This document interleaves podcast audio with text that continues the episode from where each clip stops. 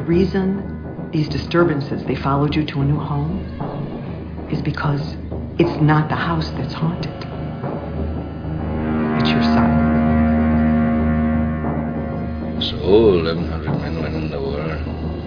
316 men come out. The Sharks took the rest June the 29th, 1945. Anyway, we delivered the bomb. Any circumstances, say, I'll be right back. Because you won't be back. You Get another beer. You want one? Yeah, sure. I'll be right back. I have come here to chew bubblegum and kick ass. And I'm all out of bubblegum. My name is Robert Hawkins. Approximately seven hours ago, uh, something attacked the city. Um, you found this. If you're watching this, then you know more about it than I do. California, stay away from me. Stay away from me. Oh, I'm, I'll, I'll come in here. John Doe has the upper hand. And on that day, Ahab will go to his grave, but he'll rise again within the hour. He will rise and beckon. Then all, all save one shall follow. They're all gonna laugh at you! They're all gonna laugh at you! They're all gonna laugh welcome once again to Dark Discussions, your place for discussion of horror film, fiction, and all that's fantastic. I am one of your co-hosts, Philip, from the state of New Hampshire in the US of A, and with me in the state of New York. Hi, this is Mike. Mike, how's it going? I'm fine. Just a little startled at having to go first. Yes, yes, Eric uh, gets, gets stuck at work because it is the beginning of the month. Uh, today is December 2nd, 2021, for folks who are curious, and uh, Eric has some monthly issues that he has to deal with. Also, a Connecticut American, This is Chrissy. Chrissy, how's it going? Um, very well, thank you. Glad to be hanging out with you guys tonight. Excellent, excellent. And in the Commonwealth of Virginia? Hey, this is Barrett. Barrett, how are you, sir? Doing well. Excellent. And in the state of Missouri? Hi, this is Kevin. Kevin, how's it going? Feels unnatural. It's almost it was almost 70 outside today and it's December 2nd. What is going on? Yeah. There you go. I'll trade you. Uh, here it rained. Yeah, it wasn't too good. Uh, and then we sometimes have Abe from Commonwealth of Massachusetts along with Eric from state of Michigan, but uh, as it's stated, uh, neither can make it. Uh, Abe has night uh, work. Uh, so who we are for folks who are curious to just bumped into us, found us, or whatever. Uh, we are Dark Discussions podcast. At this point, at the point of December 2nd, 2021, when they are recording this, uh, we have 513 episodes out. So uh, it's a podcast that's been around for over 10 years, almost 11.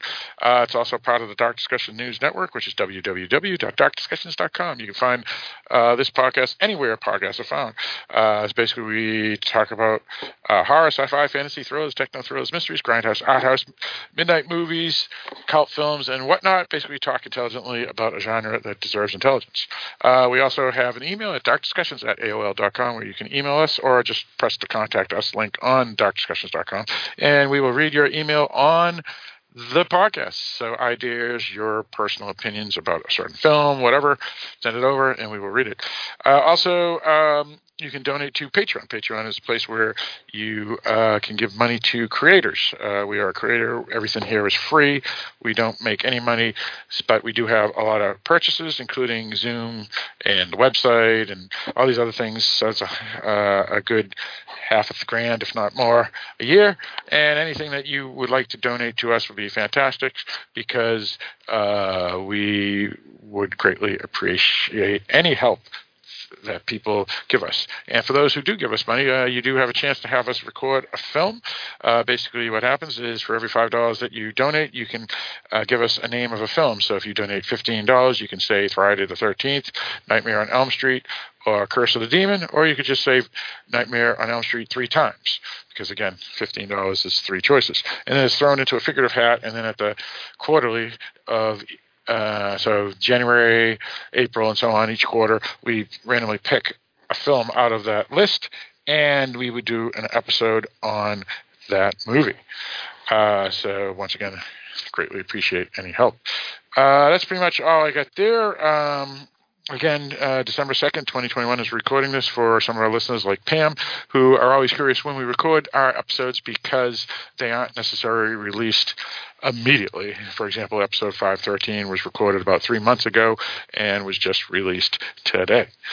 And that was our uh, our interview with uh, John Hyams, the director, creator, co-writer, uh, producer of the Netflix television series Black Summer, uh, season one and two. Um, so I guess we can get into our topic tonight. If we have time after, we will uh, uh, discuss what we've been watching or any news in uh, genre, cinema, and video games and whatnot. So until we, that period, we will get into our topic. And with that, Mike, what are we going to discuss tonight? Uh, tonight we're going to discuss the either 2020 or 2021 uh, H.P. Lovecraft themed independent horror film, The Deep Ones. Surprise! Mr. Marsh! Wow. Is that a view or what? How long have you two been married? Three years. Well, you're going to make a wonderful mother.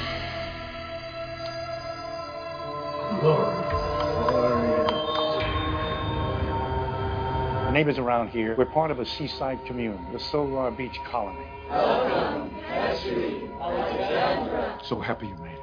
I think this whole Solar Beach community is a little Stepford-like. Petri seems to fit in real well.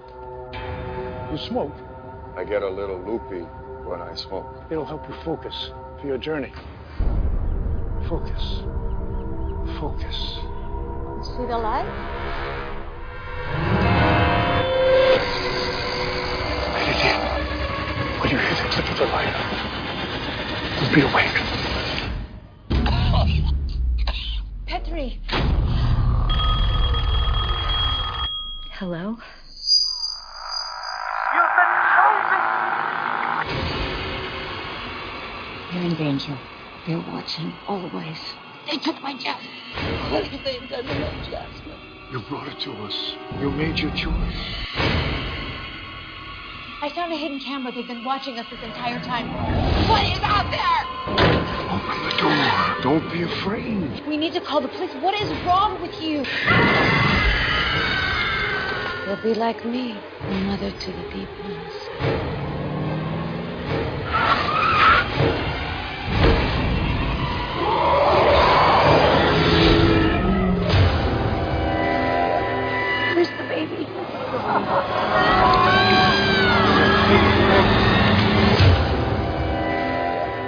That's right.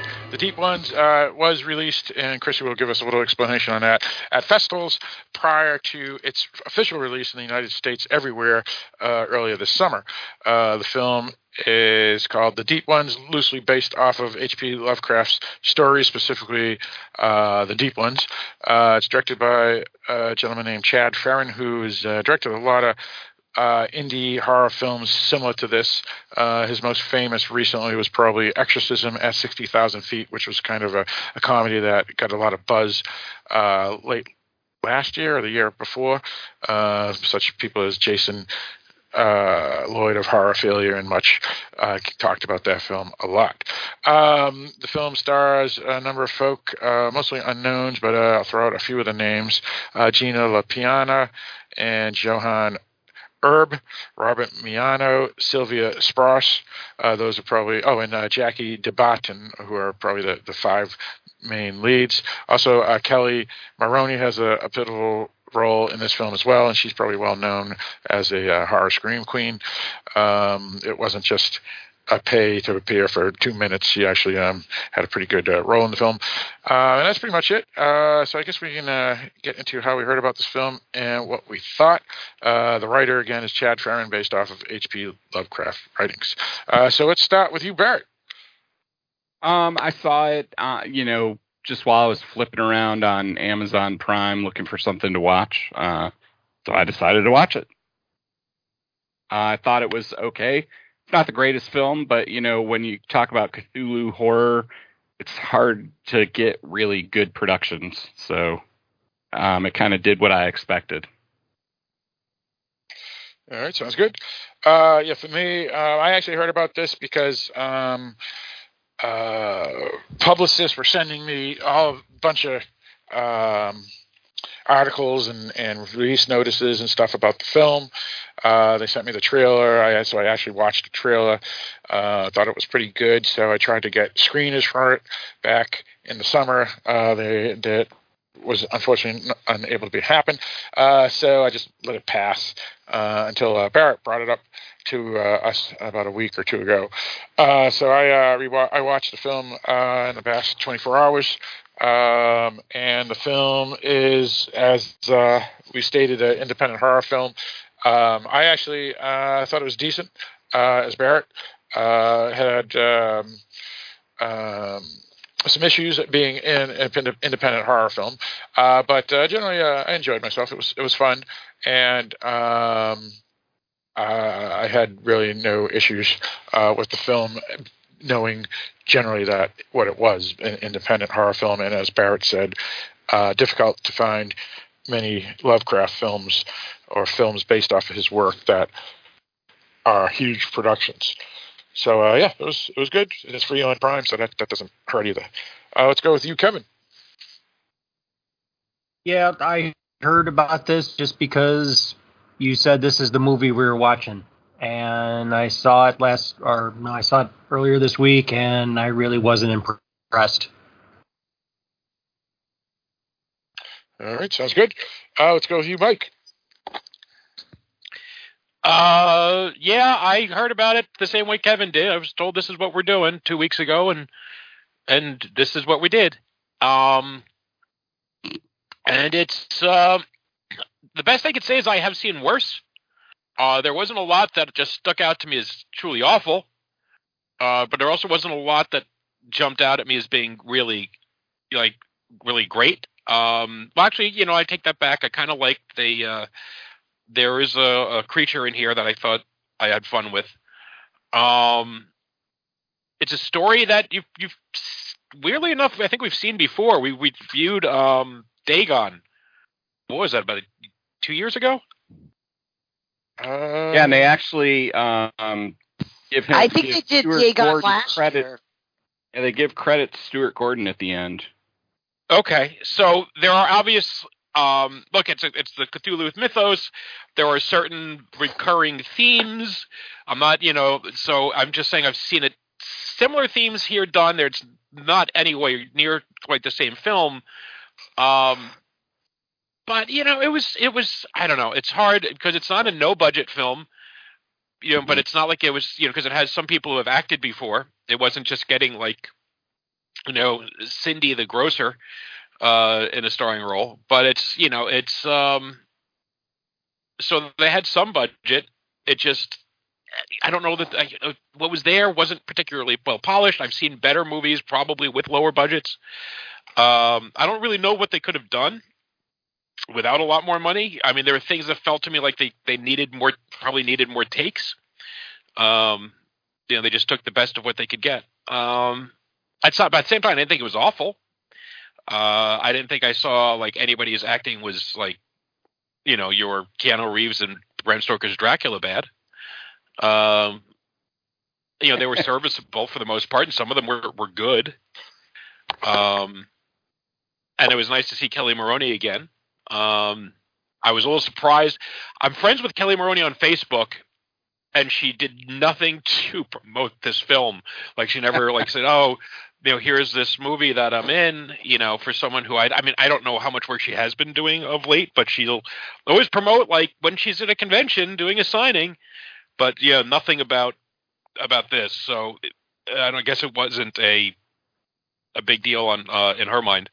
But Just anyway, to interject real quick, um, I think it's funny that you brought up Keanu Reeves in uh, Bram Stoker's Dracula because I thought some of the accents were either coming out or were wrong in this movie. And That's, Oh, that's maybe. One well- of the things well, that let- let- bothered let's- me. Well, let- let's let's get into all that uh, because we still have uh, someone else has to give their thoughts. But anything else, Mike? no, that's it. Okay, uh, and Chrissy. Okay, so um, this movie was on my radar because I am a huge supporter of uh, independent horror films and independent horror film festivals. And this actually had its U.S. premiere at the 2020 HP Lovecraft Film Festival in Portland, Oregon, which, because of the pandemic, was held virtually online. Um, and you know this is a big festival. It was the 26th one was this year in 2021 and a, gr- a great many like lovecraft inspired pieces uh, particularly features get released at that film festival. So that i didn't see it in 2020 because it was their premiere um, package for like their opening night i think. And i was more interested in just the blocks of short films. So i skipped it um, but when Phil had mentioned it, I was like, you know, I think I've heard of that. So I went back through my records to just kind of see if I had seen it or not, and um, that was the story. So its um, its United States premiere was in 2020, October of 2020. Um, yeah, I, I gotta honestly say, I am very forgiving when it comes to independent films, and dude, free was too much to pay for this. I- am probably the one dissenting voice on here. I hated this. Um, I really thought the acting was so bad, most of it was inexcusable. Um, I thought that there were some definite issues with the story uh, where it just it, things were left too much to assumption and they weren't explained, but at the same time, there wasn't one trope in here that I had not seen. And while I recognize that Lovecraft is kind of defined, you know, you have a globe to work in, you expect certain things. Um, you know, another Lovecraftian inspired film that came out earlier this year was Block Island Sound. And that was excellent excellent. I mean, they did like really interesting things with that. Um, and I just thought that this really missed its opportunity to kind of take this sort of story, which we've all seen, let's face it, we've all seen this same kind of tale over and over and over again. But they just, they really didn't do anything different with it. Um, and I just, I don't know. Like, I, I can't I did not like this movie. Um, and yet, I mean, I couldn't do a movie like this. I mean, if I tried something like this, it would be horrible. So I have to give them props for, um, you know, just doing it at all. Uh, and also, I think that I don't know what their budget was, but I think that there were some things that were well handled, um, which I will get into later, um, particularly with some of the special effects. Um, I think because of either the way they were lighting things or because they were trying to control their budget, I think they did a really good job, um, at least in the first three quarters of the film, um, suggesting things uh, and sort of leaving things to the imagination so that way they didn't have to spend that much money. And I thought that was very well done. But other than that, I, I can't recommend this movie. I didn't like, I really didn't care for it. Um, so anyway, so that's me. So this should be an interesting chat tonight because it seems like we're all over the place. So yeah. All right, sounds good. Um, yeah, I haven't really checked to see um, what reviews uh, this film received uh, on on uh, IMDb. It's at 4.1 out of 10. Uh, that's 475 reviews. Uh, I haven't checked Rotten Tomatoes or anything of of that nature. Um, all right. So before we get into uh, uh, spoilers and whatnot for folks who are new to the podcast or just need a refreshing, uh, we talk about everything and anything about the films that we review because we don't just review, we critique and dissect. Uh, things, including specific scenes and many other things about movies. However, we will throw up a spoiler alert when we do get to that time. But before we do, we generally talk about well, I'll use the word again, we generally talk about general things about uh, our topics. So, for example, tonight, you know, based off of Lovecraft, we can talk a little bit about that. Um, independent cinema, uh, if anybody has seen Chad Ferrin's other films and things of that nature. Um, so, uh, uh I'll start. Um, So, uh, Chrissy, uh, I'll start with you because I know you've read The Deep Ones. It's a very short story that is directly linked to the bigger story called um, uh, The Shadows over Innsmouth. Um, I was I was curious uh, if you had any any thoughts on um, the deep ones, which really was is called Dagon, I guess is the name of the the story, um, or the deep ones in general, which are the creatures in Dagon and in uh, the Shadows over Innsmouth. Well, Dagon is such as a story. Dagon is really such a brilliant very short piece of work. It really is.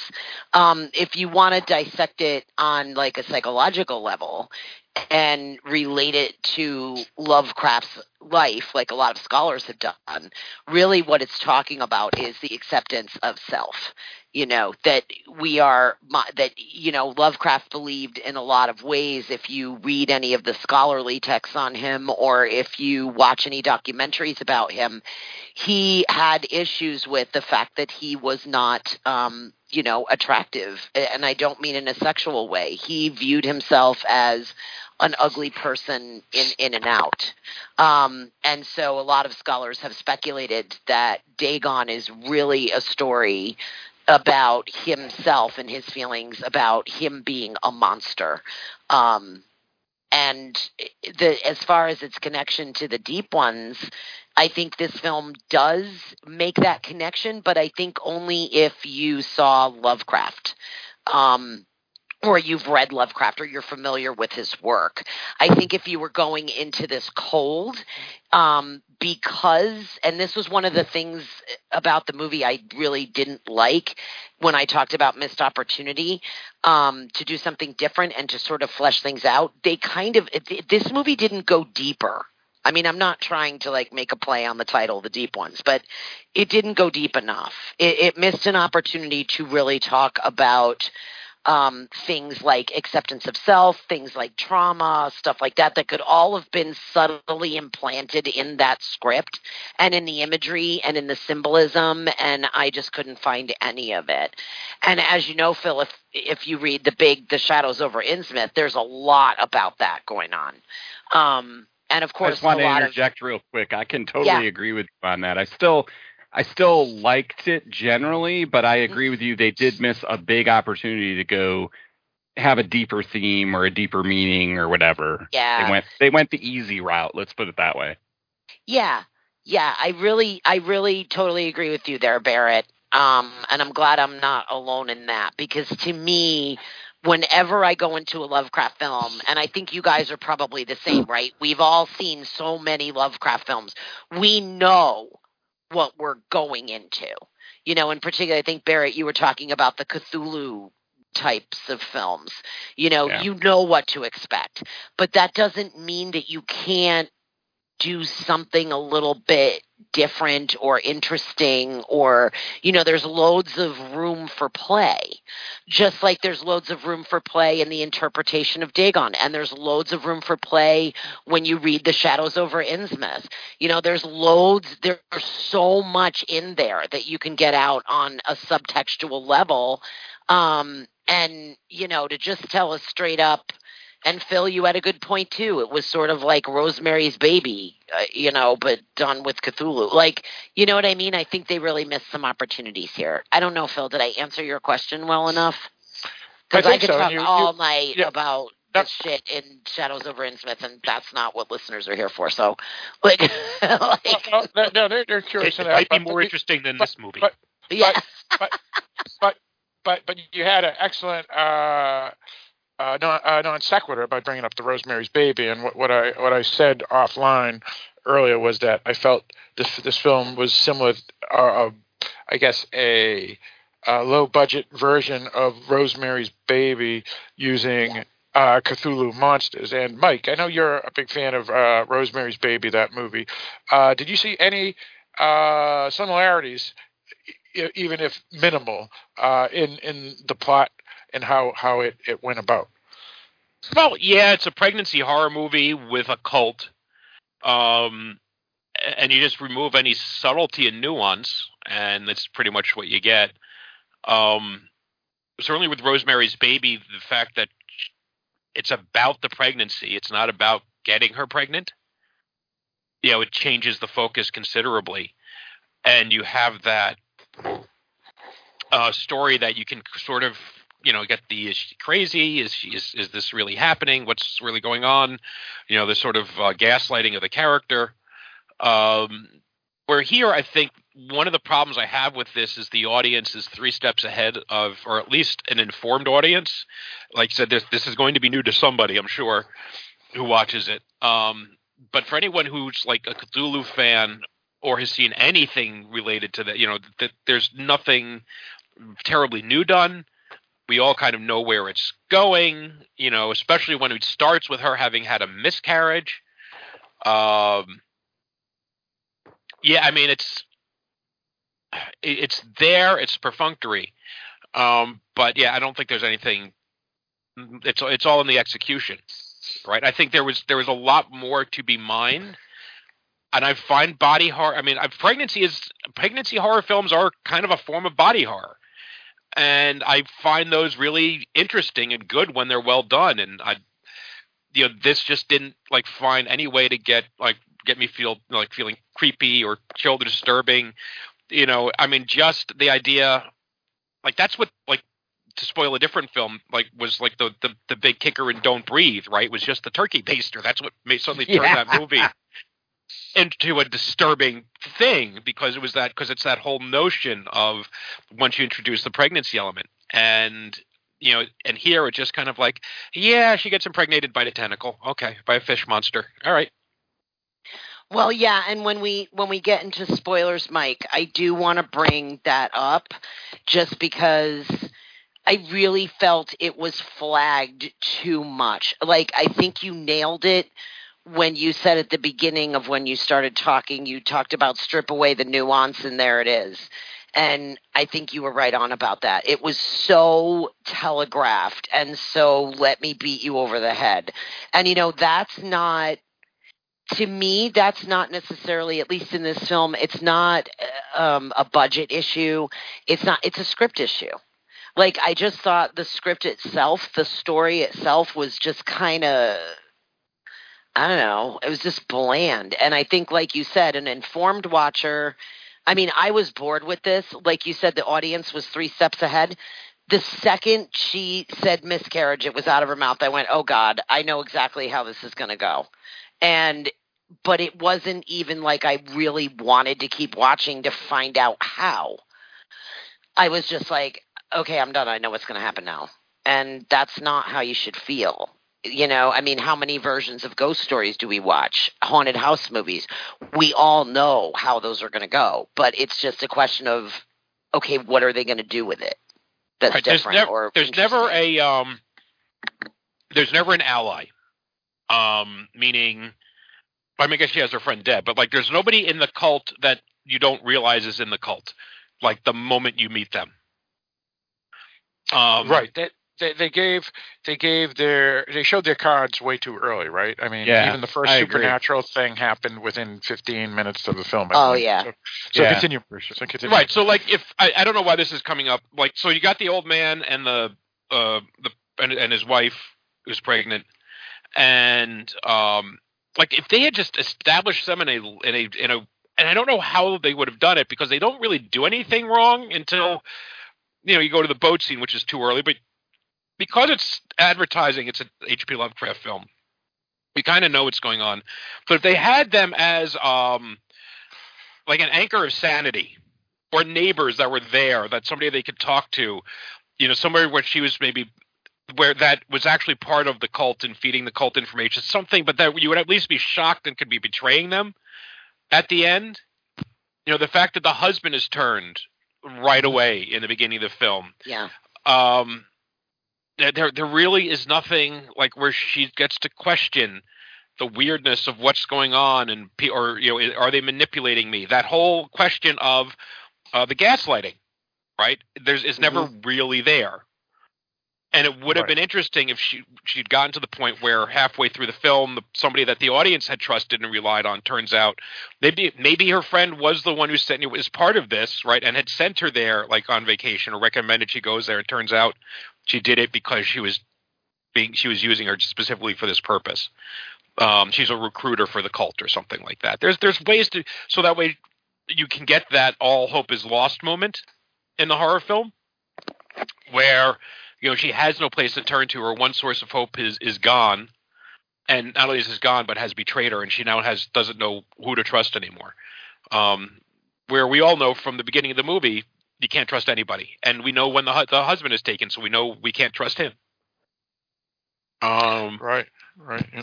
Well, and I would agree with that too, Mike, because one of my other issues was this with this was all of these people that they meet are just over the top, obviously bizarre.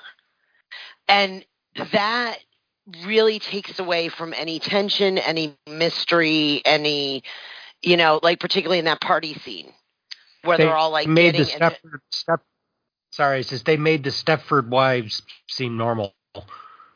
Yes, yeah. It was too much. Like even in the Stepford Wives, you kind of get that. Okay, who's normal, who's not? And I'm talking about the original like 70s version of the Stepford Wives. You're not really sure.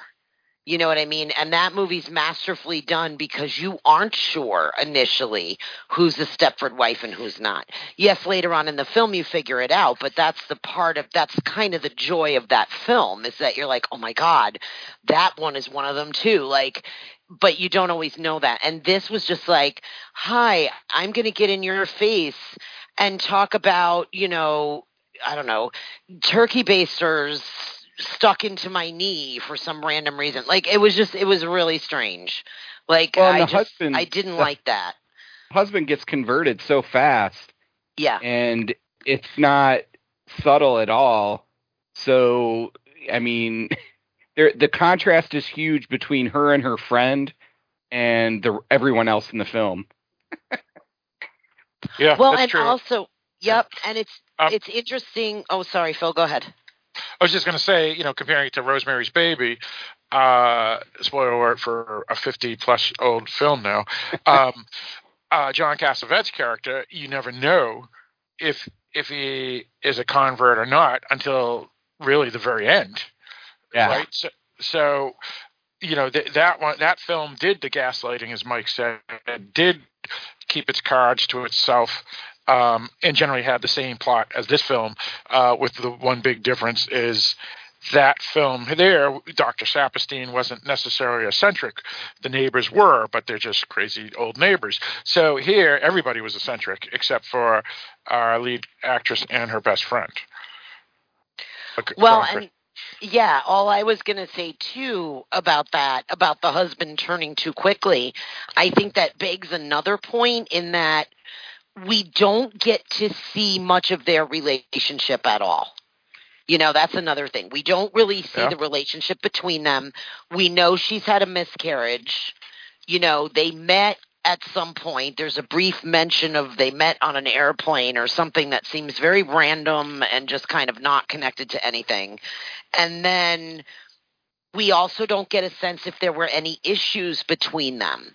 Okay, for example, they're going on this second honeymoon. Okay, my initial reaction to that was okay, they had a miscarriage, so they're going on this second honeymoon, but why? What kind of damage did that miscarriage cause between them that they felt the need to go on a second honeymoon? Now, that's just me thinking as a writer. I don't think, uh, you know, your average re- viewer is going to stop and think about that, but that really bugged me. Yeah, cause they Because- only allude to it. They don't really say much about it aside from we came on this trip for Right. that. But you don't know, hey, was it just damaging for her? Did it damage their relationship? Right. Exactly what did it do? Yeah. And so that's uh, why the turn of the guy felt so quick because I think one one way one way to kind of fix that would be if in the script if there was a clear indication there that maybe the guy was actually the husband Petri was actually kind of losing his mind or because of this miscarriage or their marriage was really on the rocks and the trip was her suggestion but he didn't want to be there. Okay, so now he runs off with these strange people on a boat because that seemed fucking weird to me too, just like it came out of nowhere. But now we understand because now we're like, oh fuck, well she dragged his ass there. He doesn't want to go. He doesn't want to spend time with her because maybe he's creeped out or maybe she went psycho after the miscarriage or whatever. So of course he's going to look for an avenue of escape. And now they're giving him weed and he's like, "Oh, okay, this is awesome. I can get away from her and I don't have to be here."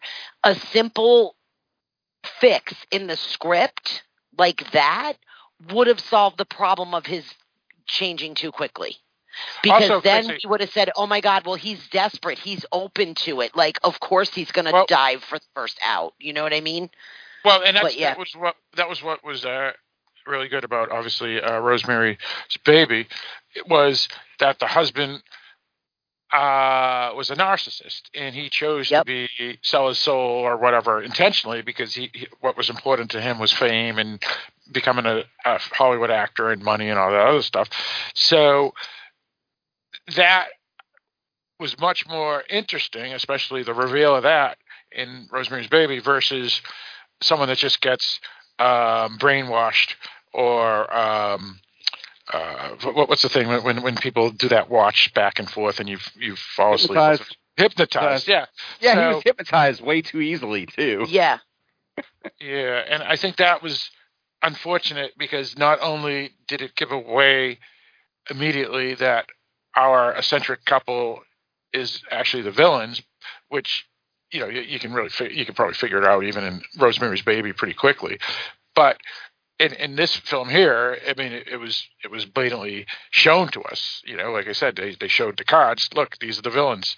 This is you know, this guy is being brainwashed, not deciding to be evil himself, like the husband in Rosemary's Baby, and then the the monster comes and basically converts him uh, permanently. So, and that's all within 20 minutes in the film. You know, so I think I think um, what turned makes this film turn out to be instead of a interesting dramatic horror film, it turns out to be a midnight movie grindhouse. Now, that's not necessarily bad, but um, I don't know. But- Generally, yeah, go on. But if you're going to be grindhouse, you want to lean more into the schlock. Yes. and they didn't Yeah, and they didn't do that and maybe that's a budget issue i don't know i mean the so like i'll go back i, I had an issue with with the theming right because i'm not sure how the miscarriage played into the film thematically um you know was Well, she was she able trauma- to get pregnant again. So- well right now was it I mean, I mean, it could, or into the plot. It could have turned out that you know the miscarriage had left her unable to conceive, and then it becomes a thing Yeah. where they try to impregnate her and they can't. But of course, then the story ends in a completely different place and goes in a different direction. Is it that she's that she really wants to get pregnant again, and you know this is sort of a devil's bargain that she's going to end up, or be, the be careful what you wish for thing? Is it is it that she's terrified of getting pregnant again and going through the experience again? You know, which is which you know all of these are real emotions you could play with and angles but it was just sort of hey we're going to be talking about pregnancy stuff and i wasn't getting the, the payoff out of it. Um the cult i don't necessarily mind that the cult people were obviously bizarre because i i, I mean i've never dealt with people actually involved in a cult but I would have to think that if you spent a little bit of time talking to people who are actually like knee deep in a cult, let alone knee deep in a cult surrounding an actually living, existing sea monster god, that you probably would be talking to them for a little bit and realize they're not all their their wires are connected.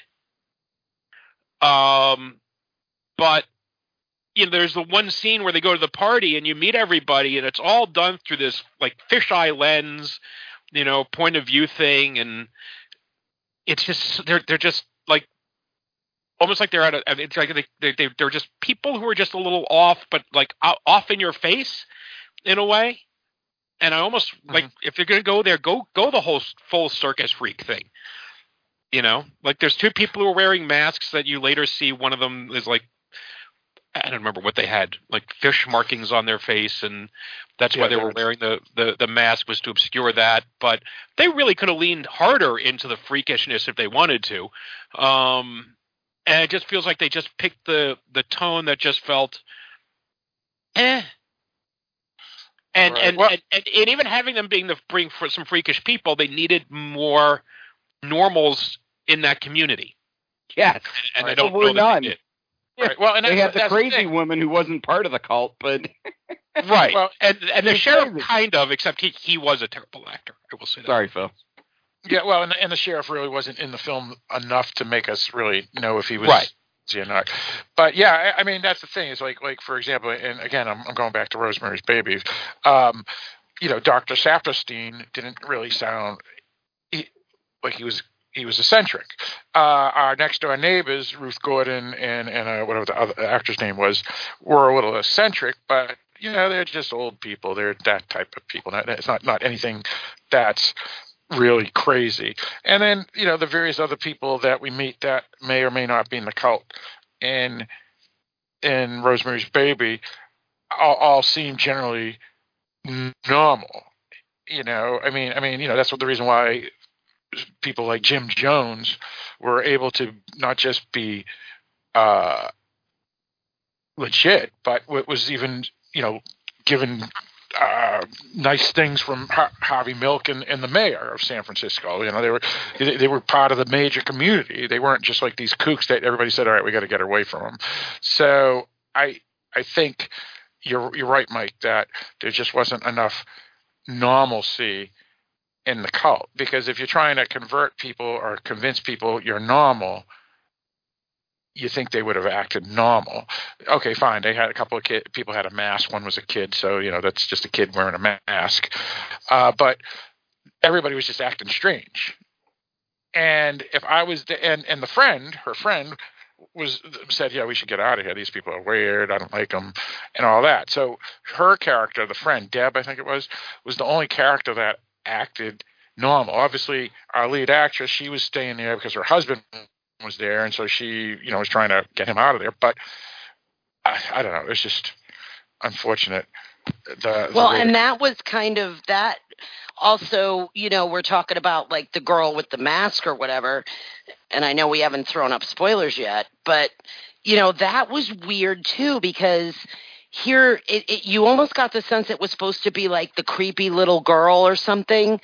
But it's obviously like this teenager that they like stuffed in this, you know, dress that's supposed to be like, you know, a very five year old little girly style, and then giggling weirdly like a five year old, and it's terribly acted. And I was like, what the fuck does this even have to do with anything? Like, why is this girl even here?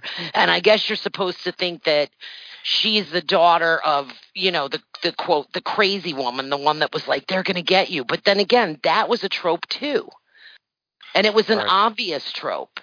Like it wasn't even like the the the the one sane woman in this call that's like oh they got my daughter you know she's a she's totally out there and not a believable character either you know where she's just standing in the middle of the road staring i mean uh, okay like wouldn't she have called the police wouldn't she be like i need to warn you you know try to maybe bring the the the wife over to her side also in the case of this going too fast i mean the next day she wakes up and she obviously has morning sickness but then you know she doesn't notice this like she doesn't think Well, hey, she's in a maybe- movie. She's vomiting. There's only one option. yeah i mean yeah i mean really? I mean because maybe it's just because we already knew and we knew what this plot was going to be that that was obvious but it's never mentioned again really. She just says oh i'm feeling better. And then i mean honestly the the thing that i enjoyed most in this movie was that creepy doctor person. Oh my god that was great. I loved that character. I thought oh my god it's something interesting to watch that i can maybe actually buy into a little bit. Um but like I said, like the creepy girl, and then that just kind of didn't work, and I don't know that that was on my list of things where like, okay, these are things that just did not work. Like, I don't know. And let me I- let me ask Kevin something. Kevin, um, now now you you being uh, uh, into uh, church studies a lot and whatnot. I assume some of these church studies may even talk about cults and things of that nature. And this is just a, a complete guess. I have no idea.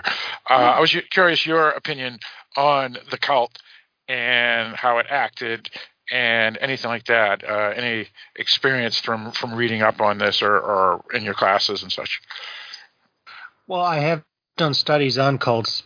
I I've found that I mean, there's definitely different types of uh, what we would call cults. Uh, some are like a div, uh, derivation from the main. Excuse me. excuse me. Um, but then what we see here is definitely more of a a, a cult, as in following a, a single person. Um, you know, I mean, I think about the the UFO cults where they all, like all those people, they they all shave their heads. Uh, I think it was the Heaven's Gate cult where they all shaved their heads, drank poison, right. and covered themselves in a, a, a purple tri- uh, triangle, uh, diamond. These uh, these people are I mean, I, I, mean, especially at the end. I mean, you see that there is something to what they believe. I mean, I, I don't know if we're in spoiler territory yet, but you know, we see we see a creature that fits a lot of what they believe. It isn't just a bunch of people, you know, just drinking and getting high. Um, I mean, or you know, just um, hypnotize, drugging and hypnotizing new recruits. Um, because I mean I know what Jim you're talking about Jim Jones. I've done not a lot of reading about him, but I've read some that you know he was he was very appealing. He was very, if I can use the term, charismatic, and he appealed to the masses. He appealed to a lot of different types of people. He appealed to people who, especially, were kind of fed up with the normalcy of church, with the normalcy of just cultural and society itself and so he was uh, he was an appeal that uh, like uh, kind of a, if I can if I may use the term social justice. He was really into that as well, and that really made him a, a very appealing to a lot of a, a, lot of different types of people. Which is why you mentioned earlier, like a lot of the, uh, the the local government people were very happy with him, just because he was he was at that time a positive influence on uh, on the society. Now, with these people, it, I, mean, I've never really studied any any groups of people where they're all kind of reacting the same way. Like when I mean, I thought when they entered in the party and everybody almost said in unison, "Hello, welcome," and whatever. I mean, I don't know about. I mean, that creeped me out. Um, and I, stoned or not, I probably would have tried to leave. But um, yeah, I uh I mean I, I've known people in cults where it's obvious that they can't think for themselves. You try to talk to them and you can tell that they know what they have to say, they know what they have to think, and it's kind of sad, but there you go. Now, uh, anything else anybody wanted to bring up before we throw up the spoiler? Because Kevin did make a good point about uh, eventually get into specifics. Uh, anybody? All right, sounds good. So uh, at this point, we're going to throw up the spoiler alert and discuss everything and anything. Uh, and uh, with that, uh, I do have an IMDb, but I don't know if you do, Eric. Do, I mean, Eric. I mean, uh, Barrett. Do you have it by any chance? I have the IMDb up. Yes, I do. All right. All right. Did you have? So what is it? The wiki wiki. Wiki wiki wiki. A married couple rents a beachside Airbnb only to be surrounded by peculiar neighbors and occurrences. They soon discover to be in the grips of a mysterious cult and their ancient sea god. All right. Spoiler warning. well, yeah, that's a lot of spoiler uh, because not only does it say there's a cult that the people are, are in a cult, but it also says that there's an ancient sea god instead of a cult that believes in a, a possible fictional or real being. Uh, but yeah, I, I just like the first sentence would have been better. I married a couple Yeah. rents a beachside Airbnb only to be surrounded by peculiar neighbors and occurrences, and poof, that would have been fine. Soon discover is pretty true though. They're definitely peculiar, in, peculiar instantly. Yes, Yes, that is true. Ve- Very, very true, and very soon, early too. Um, all right, so the spoiler is up, so uh, we can talk about everything and anything specific.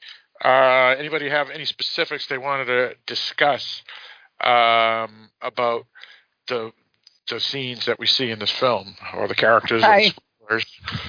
Wanted to discuss the best friend because she act actually I like her the best in the film. Oh, for She's sure. funny and, and I a am good so when with comes you. I am so with you on that, Barrett. So down with that. All right, go ahead. Yeah, she just when she comes in, she's just her attitude is perfect for what's going on. it's like she just doesn't understand why they're even interacting with these people.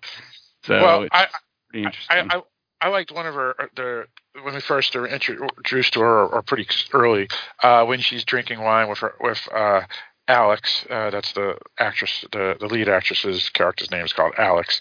Uh, the character we're talking about is Deb. They're drinking wine, and the husband Petri, or Petrie, comes home from hanging out with uh, Russell and Ingrid, uh, who are the the, the quote unquote crazy eccentric people uh, nearby. And Deb mentions how they're kind of strange, and Petrie gets really upset, saying maybe they're just nice people and whatever. Um, when what she said was, you know, just something to laugh at, and he like freaks. And when he gets up, he says, "I'm going to bed." Uh, the expression on on Deb's face of like, "Oh my God, this is something wrong here." Well, it was just great. Um, So, so I have to say, her character, her the actress Jackie Debatin is the name, um, was really good. Every every role, every scene she was in, she could have been in any real film, meaning you know main, mainstream film, not just an indie film. She she was that good of an actress. When she says my crowd is rusty, but I think it says this, I was just like, that's great. just didn't I expect know, to I say it love like that. The only issue I had with her was why and again this this goes into one of my nitpicky story issues why the fuck she was even there in the first place if this was supposed to be their second honeymoon That is a good point. I like, thought of. I, I, yeah, I kind of, I loved her. It was her and that creepy doctor that I enjoyed watching the most. But I was like, okay, but this kind of doesn't make sense because if you're on a second honeymoon, there might even be at least a little tension between the husband and the wife. Like maybe the wife's like, but I want Deb to come visit me. And the husband's like, but this is our second honeymoon, or vice versa, or something. But it was just like, oh, you know, we're on our second honeymoon, but you know, so we can heal from this very damaging whatever it is, you know, the miscarriage. But oh, now now your friend's gonna come and hang out. Okay, like I don't know. It just, I, but again, I love the friend and I'm glad she was there. But I think that they needed to do a little bit more. um They needed to do something with that. Like they needed Well, to. I think what. Go ahead. I'm sorry, please. No, no, Okay, no, I, I think done, what, done. what- okay, what what she could have done at least the wife could have could have done at least and said, "Well, while you're on the boat, can I call my friend Deb and have her come over?" Yes, I agree. I think we just You know, needed I mean, something, something- like that to have a reason for her to be there, because otherwise it was just sort of random. Right, Right, right, yeah, It's like like where she come from. Like when the husband uh, goes off and says, "I'm going to hang out with the neighbors," you know, the crazy people. Uh, she could have said, "Hey, uh, I haven't seen Deb for a while. Now that we're in her area, uh, I'm gonna I'm gonna ring her up and, and have her come over." You Yeah. know, that's all they had to do, right? I mean, Yeah. as simple as Yeah, that. it didn't have to be rocket science or a giant explanation. I just needed a reason for this chick to be there because I was like, what the fuck is she doing and here? and you could have can use that as a flag for her about the husband's behavior, where it could be he liked her and you know he was had no problem with her with her coming to visit. Maybe he would have liked it, but then after he gets possessed, it you know could have like not wanted like changed his mind and gotten angry that he was he was inviting this person along because it's an outsider who's coming to interfere with their plans, or just the opposite. He could have been not happy to have her coming along, and then, you know, I don't, you know, I don't want you to do that, and then, you know, hey, well, they they need another uterus, so hey, you know, I've thought about it. How about you invite They need uh, another and- and Uterus. invite Deb to come over? Okay, yeah, that would. I I just felt like story wise, we just needed a little more oomph there to explain that. Right. Because only because I was like hung up on that second honeymoon thing to begin with. Maybe another viewer would have totally just been like, whatever, and not thought about it. But that just bothered me so much that when the friend showed up, I'm like, okay, now this really doesn't make sense to me. Like, what is going on? Yeah, I, I- I mean that's fair. That's fair. I mean, maybe they shouldn't have had it as a quote unquote second honeymoon, and should have just had it as a trip. vacation. Yeah, exactly. You know, um, because again, you know, by having a second honeymoon, what does that mean? And you know, you mentioned it, Chrissy, and you mentioned it, Mike. You know, uh, was their marriage floundering, and so let's take a second honeymoon to make it better. Well, you know, all that when they could have just said, hey, you know, this is our vacation, A, B, and B. We found a deal online. Um, and you know we're here and it just happens to be in the same city where you know my girlfriend from college uh now lives and uh i'm gonna give her a ring up and hang out with her you know? So um Yeah, and it seemed like they were planning yeah and it seemed like they were going to be there for a while too. So it, it, you know, if if they're going to be renting the place for a month or or two weeks or something, it makes sense that they would not necessarily be together 24 7 um you know because when you rent a house it's not like you, you're you know the husband could have said hey i'm going out snorkeling i'll talk to you later or i'm going to go jogging in the morning or whatever and and stuff and and um you know they didn't really focus much on that um it, it just went straight to the crazy people next door or the people that that i guess own the house or, or i don't even know what that is but um, what else did we want to talk about? What, what else um, did we miss? Well, yeah, and there is that random comment too that I also found sort of fucked up and weird when when the friend is like, "Oh, so Petrie is going to hang out with those people. Oh, he's so hung up on the older guy." Right? And Alex the wife turns around and says, "Well, I guess he looks at him as a father figure since his father died last year." Whoa. Okay, wait, whoa, back up the train. Okay, so if something like that is important and is going to become important later on in the movie, that needed to be mentioned. Did I miss it? Maybe I missed it. Like all you maybe I did cuz honestly, I was so bored with this movie. I was like I put it on and was doing other things while this was going on once we got 15 minutes into it or so. But really so now we find out okay well his dad died. Was he close to his dad? What you know what i'm saying? Like this thing it just was like whoever wrote this script honestly really did not understand the building blocks of that kind of stuff because if that is going to become a pivotal thing for the wife to be able to use later as a reason for his behavior then we needed to hear about the husband's loss of the father earlier and it didn't even have to be a big thing. It just had to be something like, gee, you know, I really wish my dad were here to see us trying to have this baby or something. You just need something. It just can't come out of nowhere like that because it just looks lame. Like, you know, it's like, okay, why are you telling us this now? Right, know? right. It, yeah, I see what you're saying. It's like to answer a question. Right, or the have fact. the wife be like, "Look, I know you miss your dad, and this is why you're glomming onto this old guy." Even that would have been okay earlier on, but you really need to pay attention to me because this is our vacation, and we shouldn't be hanging out with them. Like, or I know you miss your dad. Sure, go on the boat. Something. But to just have that as a random explanation later, it just seemed like somebody went, "Oh shit, we now need to explain this." You know, I wonder if maybe they wrote half this script when they were actually making, like, actually filming it.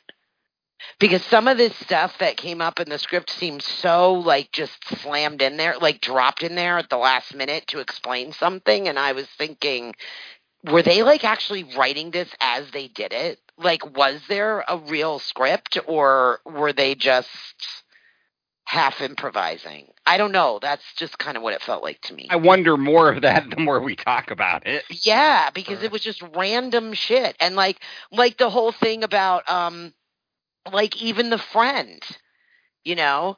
I mean, and there's this whole random discussion about wait till you hit menopause and you won't believe the bloating and I'm like, "Okay, wait a minute." Like, first of all, is are you now telling me that this friend is old enough to be in menopause? Like, I don't you know what I'm saying? Like it just didn't Yeah. make any sense. I'm like, where is this? Well, and it it also felt like they Well, didn't the, the understand woman is cults. 41. Right. It felt like they didn't understand cults either because you would expect more subtlety to try and get someone wrapped into it, and there is no subtlety here. Right, right. Well, and and and like you said, forty one. You know, that's that's that may not. I, I mean, I mean, if anything, it would it would have been saying, yeah, when my mother had menopause, this is what happened, or something. You know, but as if she had already experienced it at that age. I, I don't know. Yeah, I mean, 41, and listen, you know, It happens. it happens and it can happen early, but it was just such a. St- my point is not whether or not it was truthful. It just seemed like here are these women drinking wine and acting young. And that's the other thing, too. So I was very surprised to find out, like, however far in, that this woman was 41 and miscarried because I was like, okay, wait, wait a second. Again, that was another one of those things. Okay, she's 41. Even nowadays, that's dangerous.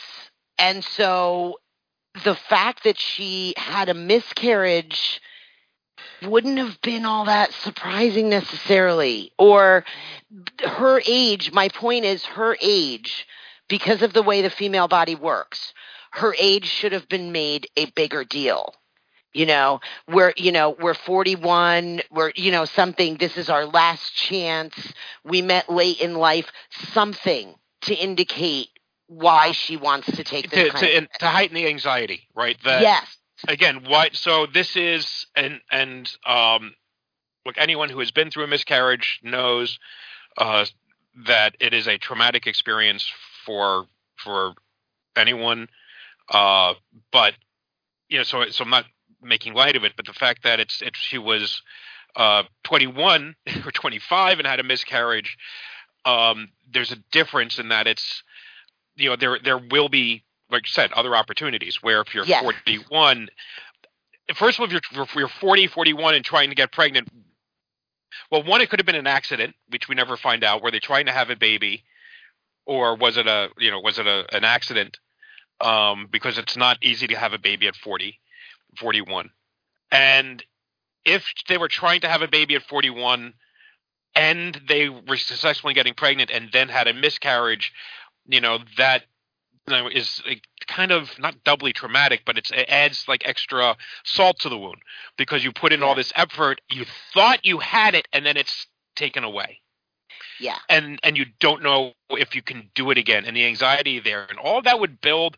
And the question is, is that how does that change the relationship? And it's getting all back to this backstory stuff that they never really exploited and never really got a chance to exploit because the husband decides he wants to smoke some weed and and get well and two the desperation of this main character that she is older and really wants to have a baby before it becomes an unreachable goal for her right? Because she says to the husband oh we're going to try again. Doesn't she say that to him early in the film?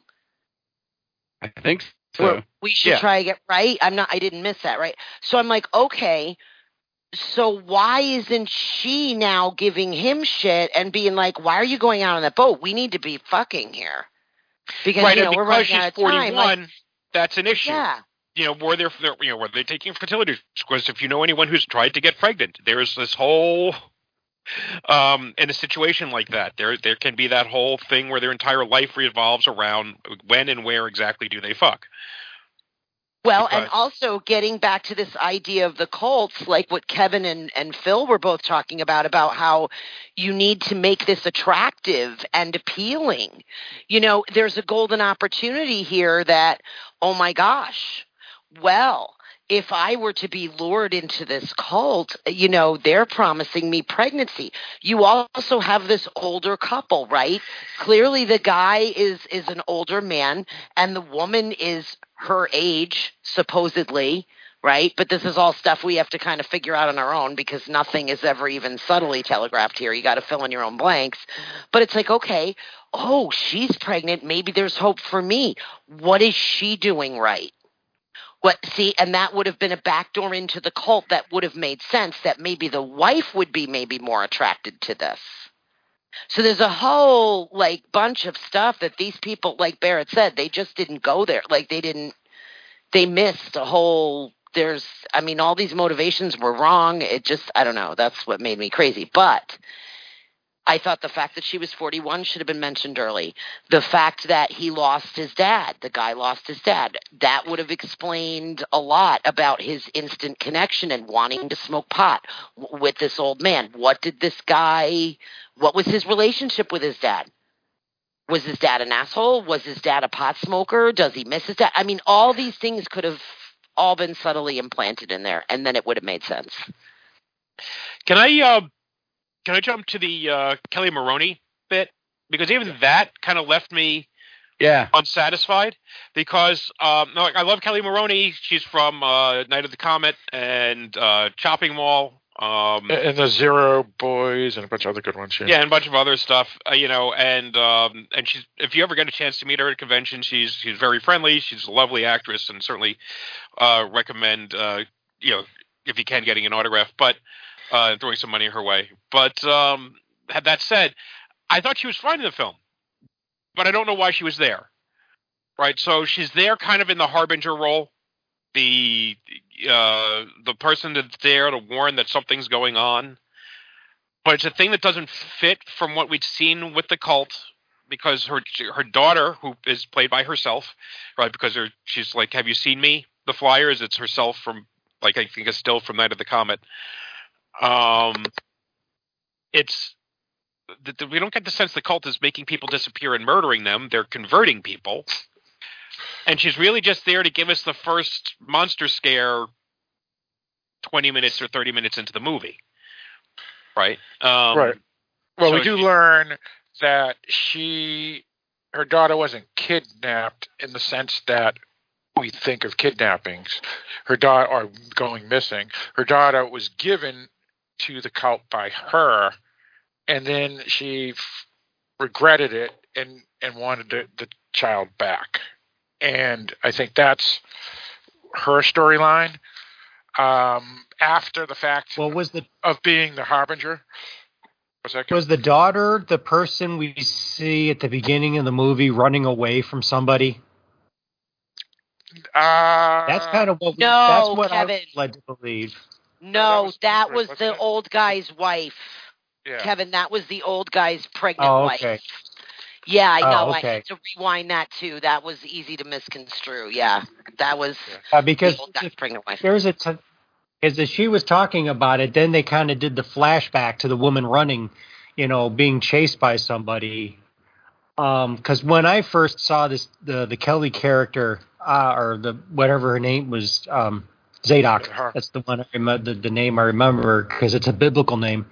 Um, Yeah, Ambrose she Zadok. when I was yeah Ambrose Zadok she that's a fun one but um it was she was was she was talking she reminded me a little bit of the crazy drunk guy from uh Shadows Friday of Innsmouth you know Okay, and yeah. as he was talking about all these different things i mean she reminded me of that that drunk guy you know, at one point giving the warning, get out of here. This is bad. This is bad. You know, this, this high priest, you know, he took over and, you know, they're getting Dagon up from it. And all of a sudden he's like, I didn't say anything. I didn't say anything. And we never see him again. You know, that's who this woman reminded me of. Yeah, yeah, I, I kind of agree, but we we the the twist was her daughter.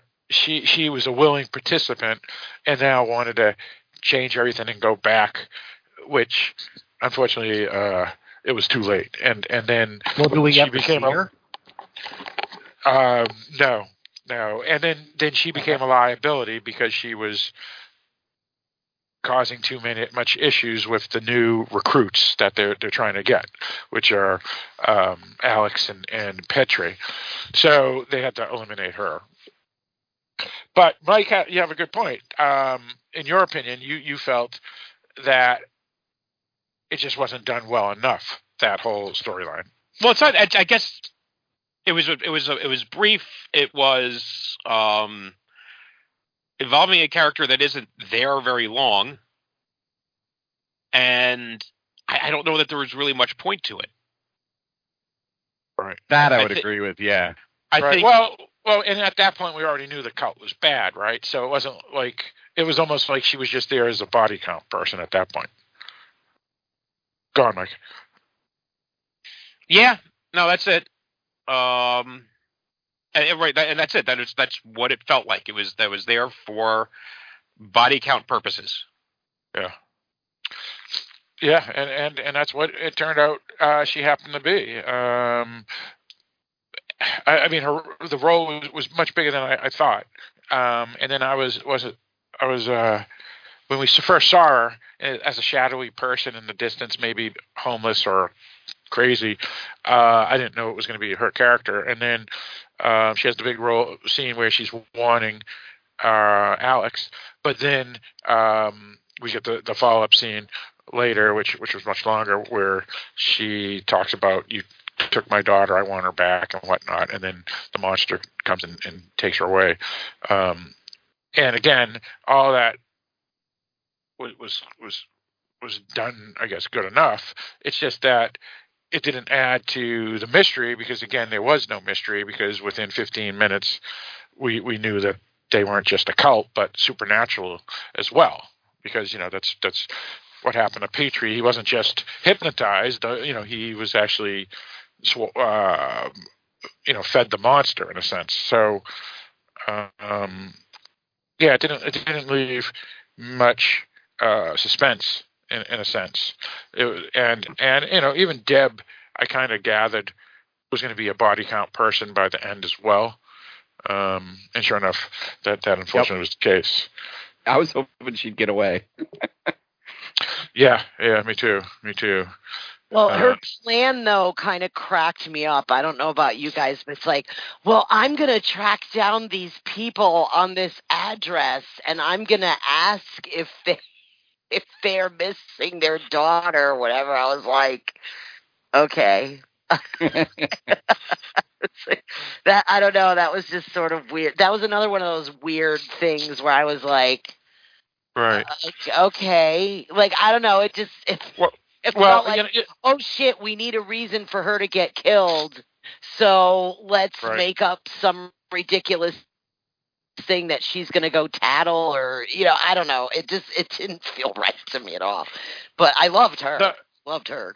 the, the the the police part too was unfortunate too because the police officer or constable as, as they they called him once in the film kind of reminded me of Dr. Saperstein in Rosemary's Baby to go back to that film where is he leg- I mean he, he's like in Rosemary's Baby Saperstein was a well known top notch doctor so even if he was part of the cult no, no one would have ever suspected him because again he's he's like one of the biggest doctors in New York. So even Charles Grodin's character in that movie was like shocked when um, Mia Farrow's character says Doctor Sapstein's part of the cult. He he's like okay, and then you know he betrays her because he goes, my God, this is Doctor Saperstein. He's not a part of any cult. That's ridiculous. So the constable, you know, he's the he's the main police officer. You figure he is a small town like this, beach community or not, he's someone of importance. Is he part of the cult or not? Is he is Kelli Maroney or Deb going to go to the cop and or even Alex and d- discuss what's going on? And not only does none of that happen, but really, I mean, they didn't really need the police officer because He didn't have he a gun. he didn't have any significant. He was in the film. thirty, yeah, thirty seconds of the film, and he had no TV, so he had no idea of current culture. so his character was just, yeah, he didn't almost Yeah, need to be I in there. mean, he had no retrospect- personality even. Yeah, because I thought they were going to use him as the Doctor Saperstein character in this movie. Right. And, Do and some then they- gaslighting. Yeah, exactly. You know, and and it turns out he was nothing. You were going to say something, Chrissy? No, I was just going to say, yeah, that I, I'm totally down with what Barrett's saying because then there's that one line later with the teddy bear, right? And she's like, I'm going to call the police. And I'm thinking, what? That worthless guy we thought for 30 seconds that had no gun and had no fucking idea what was going on? Okay. Like, That's what- right. that was why I was like, are they just kind of writing this as they go? Like, Well, that that's the thing. They could have had totally insignificant. Like, it doesn't, I don't get Well, it. But that's the thing. They could have used the constable for two, two purposes. They could have had him show up and find out, uh oh, he's really wanted a part of the cult, and that would have been pretty cool. Or they could have had him show up, and then he's not, he didn't know the cult existed, and then he becomes uh, another Yep. victim. You know, Well, but she could have been running away and runs into him, and he drags her back or something. Right? Yeah, exactly. Yeah, yeah. Or, totally or, unused. Right. Yeah. Or, or, or he just comes and, and says, I'm going to, you know, uh, you know, stop the cult, and then he just gets wiped out because obviously he's overnumbered. But, but, yeah, they, they don't do anything with his character. No, it was kind of like, hi, I'm the cop. Yeah, they should have had him Yeah. at least taking. They should have at least had him taking the crazy woman to them to get killed, rather than her just you know submitting to go into the limo and dying or in the car yeah, or whatever. that would have that would have made sense. I, I would have bought that. Right. Yeah, right. but yeah, or, or, just or, or have her, you know, be picked up and thrown in the, the, the jail for one night for harassing someone, and then the cult Yeah. comes and bails her out, and it's like, holy shit, they're taking her away. that would have been Yeah. good too. Yeah, yeah. Yeah. You were, you were going to say something, Chrissy? Oh, I was just gonna say, yeah. In general, in like a story or a movie or whatever, if you're going to like hang a lantern on a character like that, then he kind of has to come back later and do something. Otherwise, there's kind of no point. Like, yes, you can have your random characters like your store clerk or your gas station attendant that maybe like says something, you know, important. But it but it if if it's only a one shot deal like that, then he at least has to say something important if he's not going to come back later. Like Did it has have to have an impact. No, he didn't. There- he, he didn't even have any kind of impact except that somebody made a joke about him later and said, "Oh, he doesn't even have a gun." I think that was the only other thing that happened. And I don't know who said it. I don't know if it was like uh Alex telling the friend there that, "Oh no, the the cop doesn't have a gun" or whatever it was. But it just seems to me like so yeah, you can have a one-shot character like that and that's fine, but that character has to actually have some kind of impact.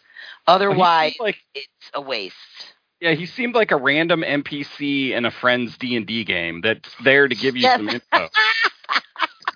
Yes, oh my god. You're so right about that. That's so funny. Um yeah. Yeah, it's like here's my random character that I get my gold coins from or whatever and go away.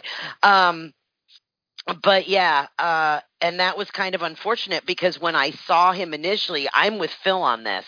When I saw him initially, I thought, "Oh, he's going to be important later or he's going to come back later and there's going to be um you know, there's going to be something." That's You know- where we're talking, like in a story, payoff.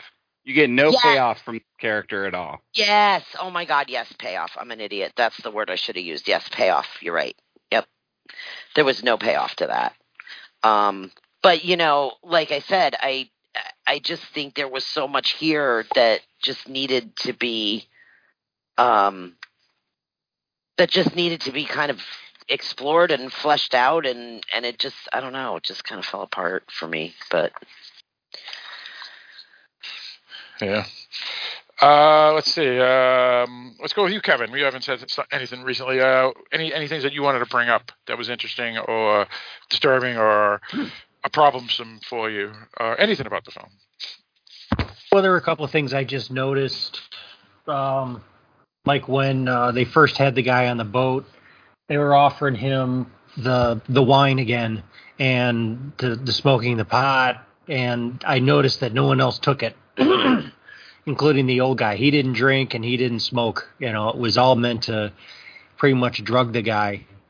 But it, one thing I found interesting is at the end of the movie when that guy, uh, I forgot his name, um, when he got killed, the old guy when he got killed, last thing he said before he died was "thank you."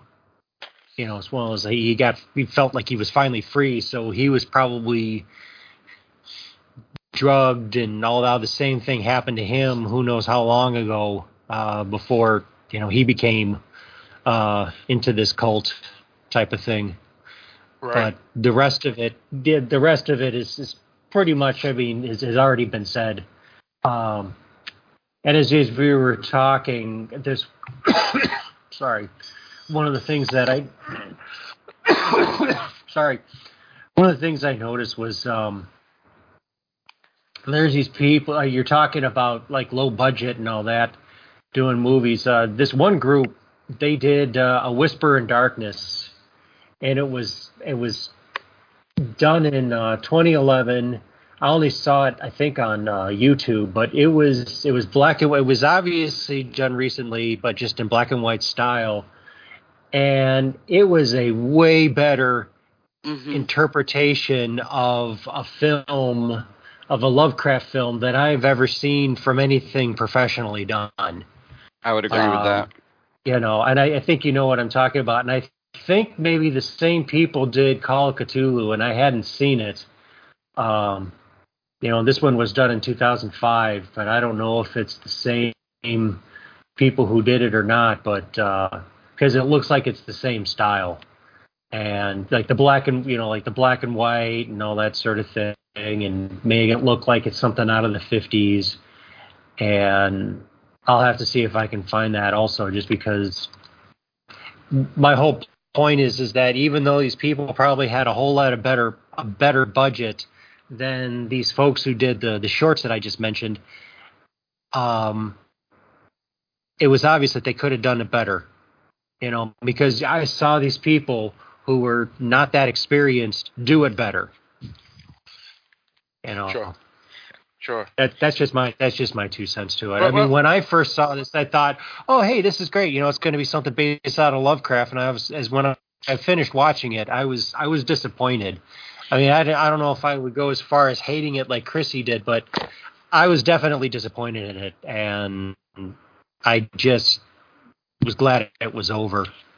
Let me let me ask you this about Deb uh, when they were at the party of the Kooks, um, and the Kooks handed Deb and Alex glasses of wine, um, and and Deb started drinking it. Uh, I, w- I was surprised. I thought I thought there would be something to do with the wine, where the wine was going to. No, they asked for tequila. Yeah, They- whatever. well, yeah. One, it took they a asked while for to get the the tequila booze too. was. Yeah, it, it took a while to get it, so I'm thinking you're right. They did something to it. Well, yeah, I, but, they- but, I it, was, w- but it went nowhere. Uh, go on, go on. Yeah. Well, my whole thought was is that they didn't know about anybody being drugged yet, so they just it's Yeah. kind of a okay, this is a weird group of people, but being drugged was probably not probably wouldn't be a, a thought on on at least on my mind. If somebody were to give me something i thought okay this is a weird group of people but i don't i wouldn't i wouldn't suspect them of drugging me uh soon you know just because i only just got only just got to know them and i i, I probably would not have i probably would not have been too cautious around them yet but i probably would have been a little hesitant uh, while talking with some of them. Maybe as by the end of the move, maybe by the end of the party scene, I probably would have been a little bit more. Yeah, I don't think I'm going to have anything to drink by these people. But Right. before that, you know, because they all they did was they came in and they just got this. Everybody saying in unison "hello." Now, Yeah, was granted, this weird. was was all- this was a community. This was a commune, a community. Um, so yeah, they were going to have their little quirks. They were going to have their way of introduction. So my first thought was, all right, maybe that's just their thing. It's weird, but it's their thing. So I wouldn't expect to be drugged quite yet. Right. Well, and, and it appears that the, the tequila wasn't drugged anyway, right? I mean, it didn't. No, it wasn't. Later. Yeah. Now, you were going to say something, Chrissy? No. No, I wasn't. Uh-huh. I was just listening. Yeah, I was just hanging out listening. I do want to talk about the doctor. I thought the doctor was very odd. Yeah, that was your character, Chrissy, that you liked. Uh, expl- yeah, that that Yeah. was really strange because the actor that played the doctor, um, a- again with, with today's pronouns and stuff, who who knows? It was a man in a dress. Right, Yeah. right, right. What- it was what- definitely c- uh, clearly, and I don't know it, it was, if it was uh, a man that that played played it. Uh, The the person that played play. Let me rephrase that. It was a man that played it, meaning the character. Um, and his name was Timothy Muscatel, and the the character's name is Doctor Gene Rayburn. Gene, as in uh, Eugene, or or the male version of Gene, not the female version of Gene. So that was was the case, but it was like you said, Mike, a man in a dress, and his or her spouse, depending on your pronouns, um, was married to another man. Um, and they talked about, and the thing that was odd that he said, or she said, was was that when they had when they when they were pregnant, and and so that that I wasn't sure what that meant. So I I, I wasn't sure originally if it was a man in a dress until I had to look it up, Mike. So I, I was a bit confused. But anyway, continue. Whoever was was wanted to talk Yeah, about I, this. I don't. I don't think that it was intended to be a man in a dress. Okay. Meaning, I mean, obviously, That's they, what I was wondering about it. Yeah, was, was, I don't what was think- their intention with that? I, I think they they hire. I think they put the the the guy, and that's I think it's a an indie film director who is playing the part. Um, uh, I think that was done to make the character off and Hmm, make right. the character feel off. But the world that we're in right now, you have you're not sure that that was their intent right. right? Like you said, you weren't sure about the, which is why I'm perfectly fine here saying, you know, that it was a, a man in a dress because I believe that was the intention was to have a, a man in a dress playing a woman, as opposed to a transsexual character. Yeah. Um, and I don't know if that was a good choice or not. Um, it was odd. I th- I did think the character was odd, and maybe the maybe the maybe that is part of the the oddity. Um, and you know, and, uh, yeah, it, it it just it was a thing. Um, it was it was a weird. I was just say it was a weird choice, and it's one of the few weird choices they made in the film that I think actually you could argue worked and wasn't just a cliche.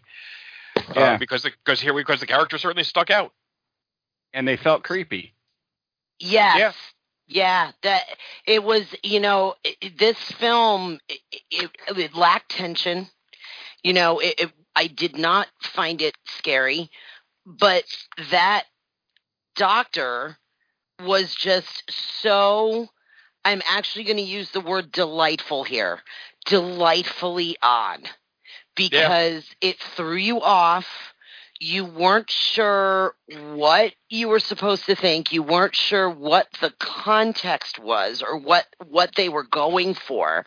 It was actually one of the few moments if there were any others in this movie, there may not even be, where I sat there and went, "Wow, like this is really piques my interest. What the fuck is going on here?"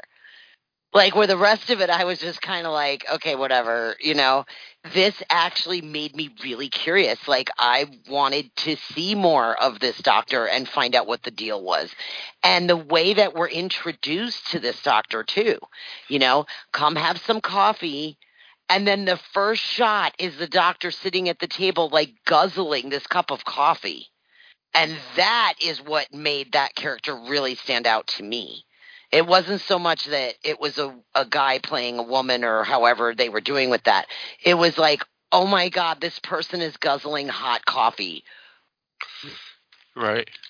Well, also it was interesting too about Like, I want to know more about this. This is great. Well, another thing that was interesting about the character too was was how how she, meaning Alex, our protagonist, the, the character that we're supposed to, uh, I guess, be uh, is supposed to be the eyes and ears for the audience. How is she going to react to this? Yeah. Yep.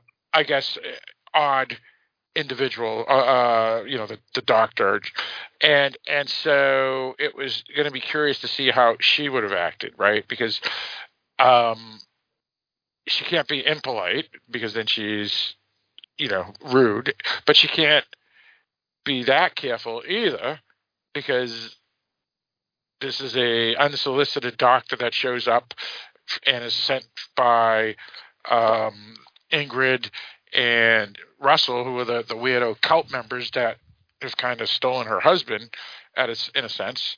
So, what is she supposed to do?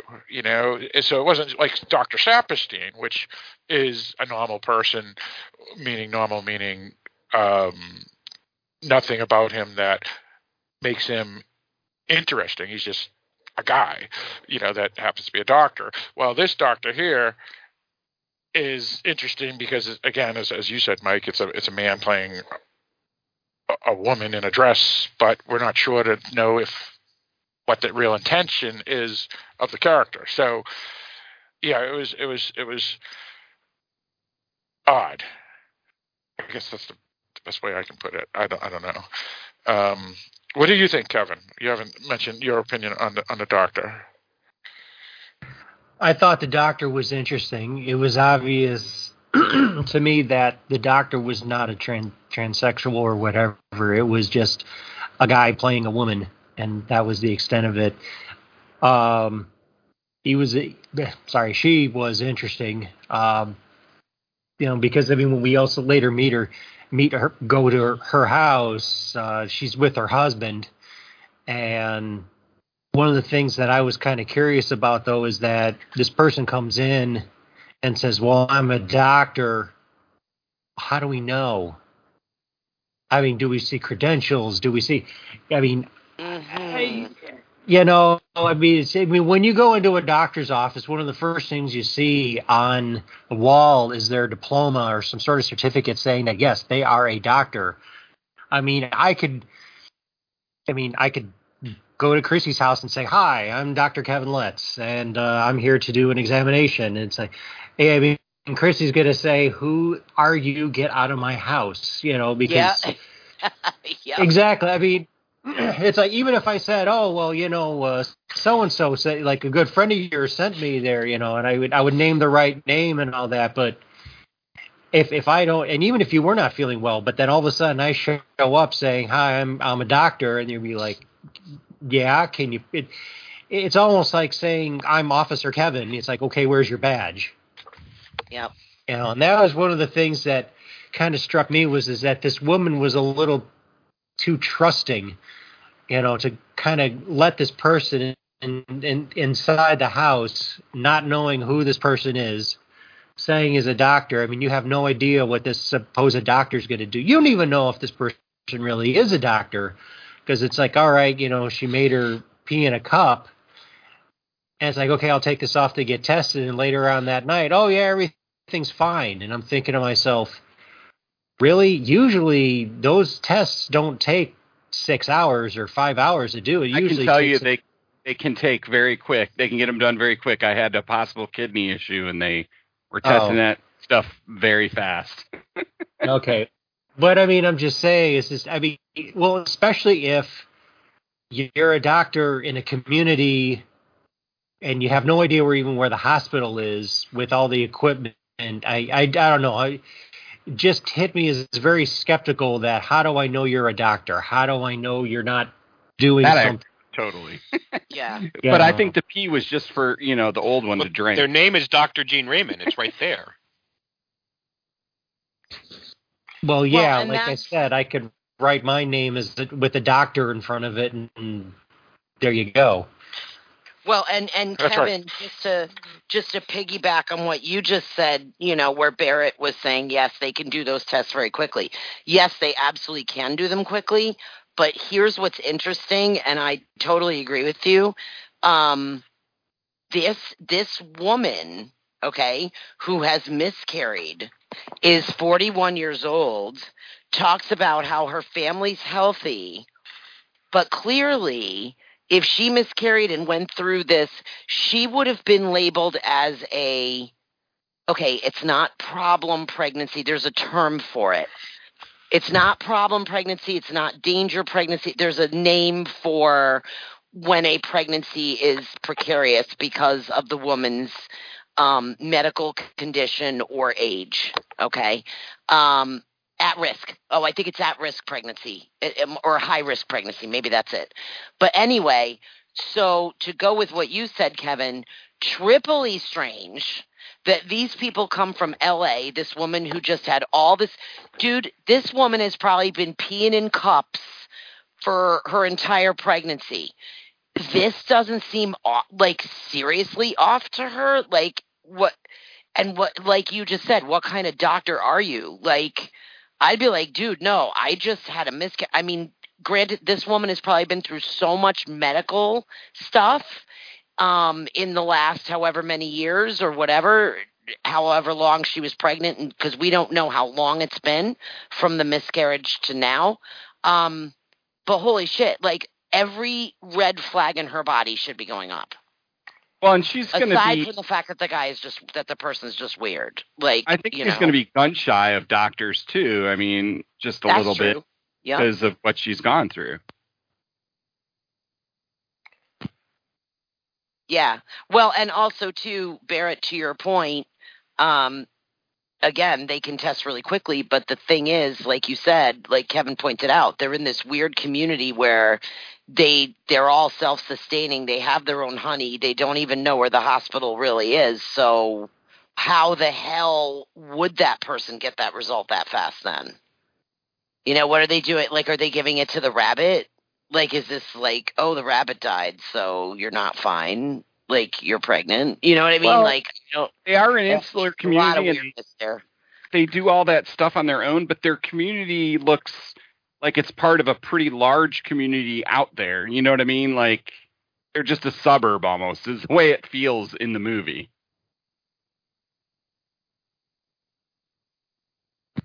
Yeah, that does make sense.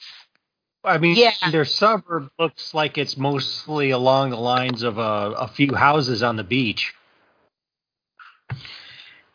Yeah, I, I mean, I don't even know where the film takes place, but what- what's this? You know, obviously, it's, No, it's I coastal. think it's supposed to be like California or somewhere, Right. Phil.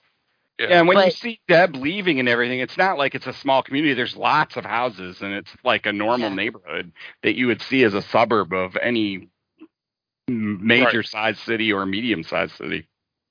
Right, right. Yeah, yeah, yeah. I, I mean, you're you're right. It, it looks like at the very least a suburb. You, you know, like any any. Now that suburb. could be the budget issue. so well, I don't it know. could be because if they were trying to suggest, that's the other issue I had with this.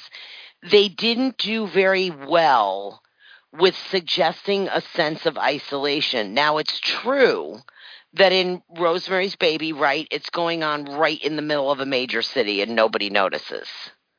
Okay, but I part of that. the size of the city makes that isolation. right. That's kind of right. the point they're making in that. But this one's not making that point at all. No, this one is like, I mean, this would be like if this were going on. Well, you can't use where I live as an example because in Connecticut, nobody knows what their neighbors are doing and nobody cares. Like, I could have somebody being murdered next door and I would have no idea. Um, Eh, because that's just the nature of the the culture here in this state. Everybody just kind of stays away from everybody else and avoids everybody else's personal business. But in a place like what they were showing us, especially when you get up in those like beach communities, right? I mean, how many times have we seen this? These beach communities are very close knit with each other. So it just seems odd that there would be some women running down this beach screaming in the middle of the night and nobody outside this cult would notice. You know what this reminds me of? Like- There's that serial killer in New York, and it's that kind of area. It's a beach area where they they found several women's bodies in a field. right. Yeah, in Long Island. Yeah. Yeah, but I, wow. Yeah, I, I haven't lived. I have not lived on Long Island in a while. I don't know why anyone's thinking that it's me. Um, Well, well. Also, though, before you continue, Mike, you know, the bodies could have just be dumped versus being killed on the beach, right? right. Which Was there- which is different. But go on, Mike. Yeah. Was was there actually anybody not in the cult? like, I mean, other than Deb? Um, no, I don't think so. I think right. every- So, so, Oh. so I don't, so I don't think anybody screaming would have drawn a whole lot of attention if they're all cult members. Right. Yeah, that's fair. That's fair. Um, so, you know, if if that if, if there is a problem, I guess that one could be overlooked because that that's a fair point, Mike. Um, you know, in the town, even you know, the town, even if it looked bigger, as you said, or uh, my, I mean, Barrett, when when you know they pull away and Deb's driving away, you know, similar to maybe Paradise Cove, episode 16 of Home Boutique Psychotronic Reviews, that movie. We have to still remember that the town is still small enough that it appears there's just like one cop without a gun. Right. too. So, Yeah. so, so yeah, it, it's it's um, daunting to try to figure it out because It is. of of those those I guess uh, differences. You know, the town looking bigger than it really is when we pull away, but they claiming the town is smaller when we're actually talking to the characters in in the movie. So, yeah. Uh, let's see. Uh, anything else anybody want to bring up? No, I think I've said enough about the movie. All right, sounds Yeah, good. this poor Um, movie. I think I I bashed it enough. I know. I, I, I, I, I like the monster I- suit. Yeah, oh yeah. be a great ahead. Christmas or uh, th- uh, Halloween outfit. Yeah. I It mean, the very- guy. Sorry, it's just the. I mean, the guy even was wearing the exact same hat. It's like, really? Do you have to do, do that? But that just kind of shows that he's fulfilling the role uh, as he goes in, and and the woman was not into it, and I mean, the woman was not compliant until essentially she gets raped by a monster. Right. Right. Well, and and that's that's that's the thing, right? I mean, it's a cyclical thing every 10 months or something like that where we find out that Ingrid was this German woman that was there on vacation or something and couldn't leave because her passport was was lost and and various other things. And she gets chased down on the beach. And what happens to Alex obviously must have happened to her as well. And when we meet her, Ingrid is the the baby mama for the monster, and completely part of the cult at that point. And then when the movie ends, um, Petri replaces Russell, the older guy, and Alex replaces Ingrid as the new baby mama and completely part of the cult. And then there's this new couple that shows up to do the whole cycle over again. Um, there was there was a, a credit scene that was more of a, like a little joke. It really didn't have anything to do with the, the movie. I don't know if anybody saw the credit scene. I did, but I don't remember it anymore.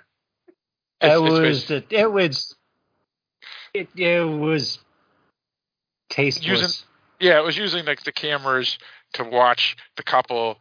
Uh, one of the the cult members w- w- was a. Uh, he was watching the new woman kind of get dressed or whatever, and he was. Oh, um, right. Yep. Yeah, yeah. He Yeah. was he was he was he was doing a Jeffrey Toobin. No, okay. Um, Yeah. oh, by the way, I uh, I I have heard of a mag light before. I think this is the first time I've ever seen a vag light.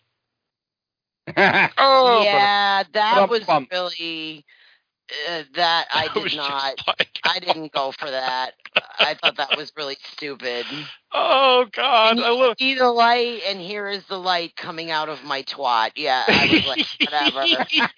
I, all right, that was a Um, little too much. Well, you know that you know they they you know that you don't want to you want to be careful about like putting a button on it. And, like that was that was pretty much yeah that was that was that was That was that was that was that was putting a button on it. That was highlighting it. It's like oh the magic vagina.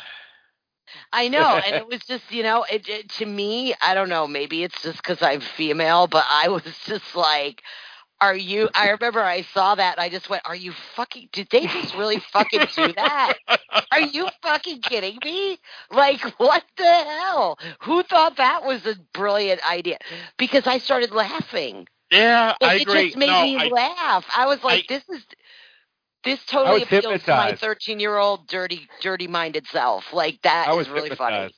right. Yeah. If this was if this was like you know, uh, like a heavy metal boys? satire thing, making fun of perverted things and aimed at thirteen year old boys. Yes, I yes. could see that being being hysterical. By the way, and that would work also if you if, we, if it was a magic glowing penis too. That would also work if it was the point Yes. was was uh was immature childish humor or like something written by a 13 year old boy because it was supposed to be cool uh look at my the power of my magic glowing genitalia uh, you know okay but it's something that i think we were supposed to take seriously Yeah. uh, You see, I think that's the problem I had with this movie is that I couldn't take it seriously.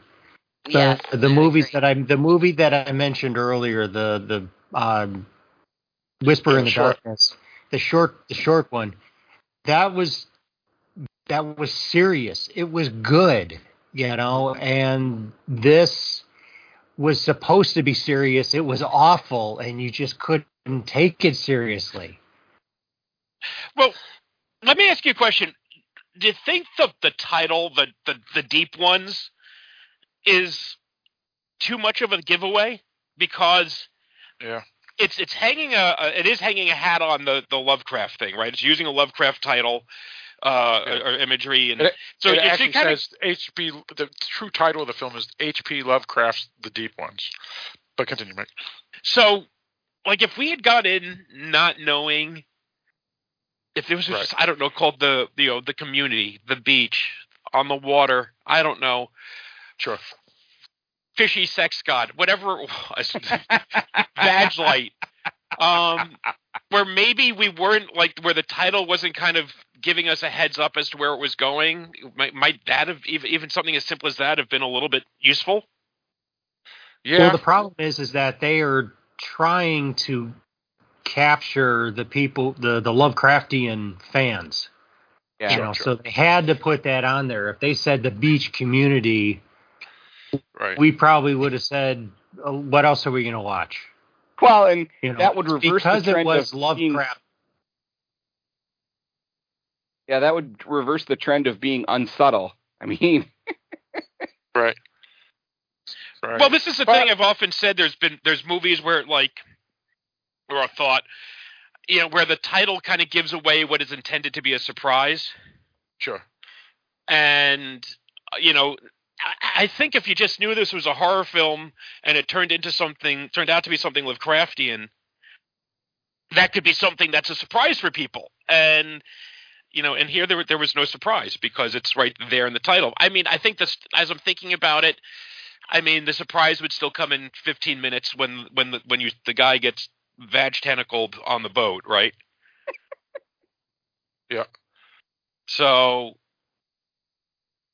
yeah, so I guess Yeah. yeah, probably wouldn't. I, I mean, all right, well, you know, the title, all right, we, you get a general idea, especially the fans of Lovecraft.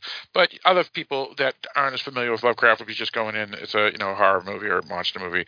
So they could still be surprised. But again, the No. problem was they gave the, us who the cult members were 15 minutes into the film, right? I mean, the moment that the vagina monster takes over Petri, that, that was that was it, right? We, we knew exactly where this was going to go. You gonna say something? Yeah. Another. The, the other thing that bothers me though is that they actually mentioned Lovecraft in here. Like they actually took out a book of Lovecraft and said, "Yeah, they're really into all this Lovecraft stuff." Yeah. Where Yeah, Jeb- they should have just says- said, "Here's a copy of this old book called the Necronomicon." Oh yeah, I heard Right, about, right. about this. Right, because Deb, Deb And- does mention the Necronomicon, but you're right. They they also reference Lovecraft too, too too meta. we're really into H.P. Lovecraft. Which is right, which is which was kind of like having a Spider-Man movie and a character saying, "Oh, look, they really like Stan Lee." It's just Right. you know, you, well, and that was that was another thing too. I mean, just to get back on, are we writing this as we go along? Deb, I think we all agree we love Deb. She was the most interesting and best character. However, she also would just come out with this random shit like oh i took german you know my crow isn't so good. Okay so we took german. Well that's okay that's all right.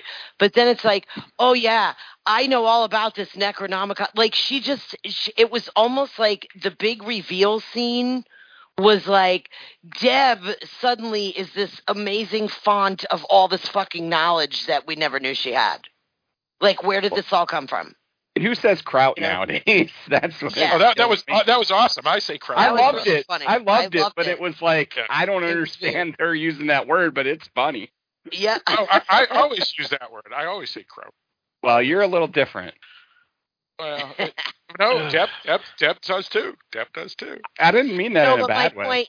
My know. point is just you know that was your big whatever they call this in horror films. What do they call it? The discover scene or the reveal scene, or you know when the character is in the library Yeah, the- finding yeah, all the the shit internet, about his exactly. haunted house. You know whatever. Yeah, yeah, yeah, yeah. Right. But it's just like there was no build up to who Deb was, other than we know she likes to booze. And you know, and shit like that, and, that that she, you and know, she has a, ch- a child at home with a and with she has a kid at home. babysitter. Yeah. so then all of a sudden she knows everything that is absolutely necessary in order to reveal this to the other character. Like I was just like, all right. Right. That, Right. but they had a lot of as you know bobs in here too, you know, in terms of the writing. Like, oh, look at these pictures. Oh my gosh, you're right. They are so old. I'm like, oh my god, what is this? Is terrible. I'm like, this is such a bad who did this. Well, well, yeah. I, I mean, I mean, you know, uh, Deb, you know, was definitely an educated woman and, and smart and whatever, but she didn't seem like the type that would have been able to say, "Oh, I know all these Lovecraft books," you know, or, or you know, n- never mind say, "Oh, I know all these Charles Dickens books." You know, she just didn't seem like that type of person. Um, and for her to just know all that, that and understand what that meant. Yeah, yeah, it was a little convenient. Yeah, yeah. I mean, that's a tri- that's trivia. That's not n- normal knowledge, right? I mean, you know, I can ask anybody who Jack Kerouac is, and all of us may know who he is, but but you know, most of the people on the street probably don't. You know, I mean, I. I remember, my, like my wife, you know, uh, I said, "Hey, let's go to the Jack Kerouac Museum in Lowell," and she says, "Who's Jack Kerouac?" And and you know that that's Massachusetts. We're from Massachusetts, so I mean, just as you know, who's who's uh, Longfellow? You know, that's just trivia. You know, it, you have to know that stuff, and for Deb to know that stuff that conveniently was was a little like you said, yeah, Barrett. You, yeah, it was just it made me laugh because I love Deb, but I was like, oh my god, okay, so we went from this like wineaholic party girl needs her shots of tequila to come party with her friend, but now she speaks German even though it's rusty. She knows all about H.P. Lovecraft. She knows all about Jim. She mentions Jim Jones, so she clearly knows all about cults and and she well, even though Jim Jones is kind of you know still it was like she just knew everything that that needed to be known Right, for right. that scene and which right. would She even knew what the ne- Necronomicon was too. She specifically said that. Yeah, like, which oh, would have been totally fine if they had established her as Right. this is my friend from college. We both took these courses together in I don't know, freaking cosmic literature or something yeah, that right. connected them. Um, Sure. But because really all I saw connecting them was shots of tequila and wine, it just kind of didn't make any sense. But Sure, sure, you know, whatever. It, it was You know? I have to like you admit, I'm surprised uh, Phil didn't recognize Fuck. Deb. Deb, that actress Deb. No, the Wow. woman, the, the the actress that played the woman Deb, because Yeah. she was in the office. Uh, are you sure about that? Yeah. Uh huh. Yeah. Hold on, what, what, which? Let me look, let me look closer at her. What character she played? Uh, I I don't know what character she played. She played the uh, stripper. Oh, that was her. Yep. Oh my God! Yes, yeah, see, Your favorite that, character? That, that no no, I but assume. that that no no no, but that that that's pretty pretty awesome because she's like like can get into a role really well, right? Because you know, completely different. It, it's not like you know every role that not you know he's a great actor, but Robert De Niro plays Robert De Niro. This woman plays a a stripper in the office who's kind of ditzy.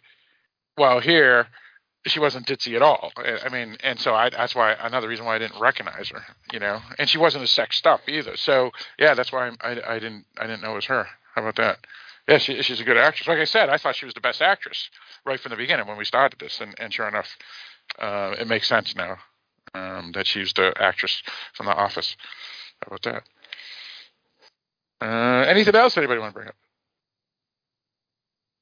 All right, I guess uh, we can get into. Uh, uh, well, we probably should get into our final thoughts because we're we're pretty close to an hour and fifty minutes in. But I'll just throw out if anybody has any news or one or two items they wanted to bring up uh, before we do start wrapping up. Anybody? All right, so I guess uh, we're okay. So uh, I guess we get into our final thoughts on this film. But before we do, Mike, me, you, and Eric do another podcast. Yeah, that's the Cinema a la carte podcast, which we finally recorded another episode uh, just a week ago. Um, A little over that now, but uh, just last week. And uh, hopefully that will be coming to you sometime in the next six months. Uh, Cinema a la carte is a spin off podcast of Dark Discussions where we discuss films that are not horror films. Not necessarily, anyway. Yep, that's right. But So, often uh, have little horror elements in them.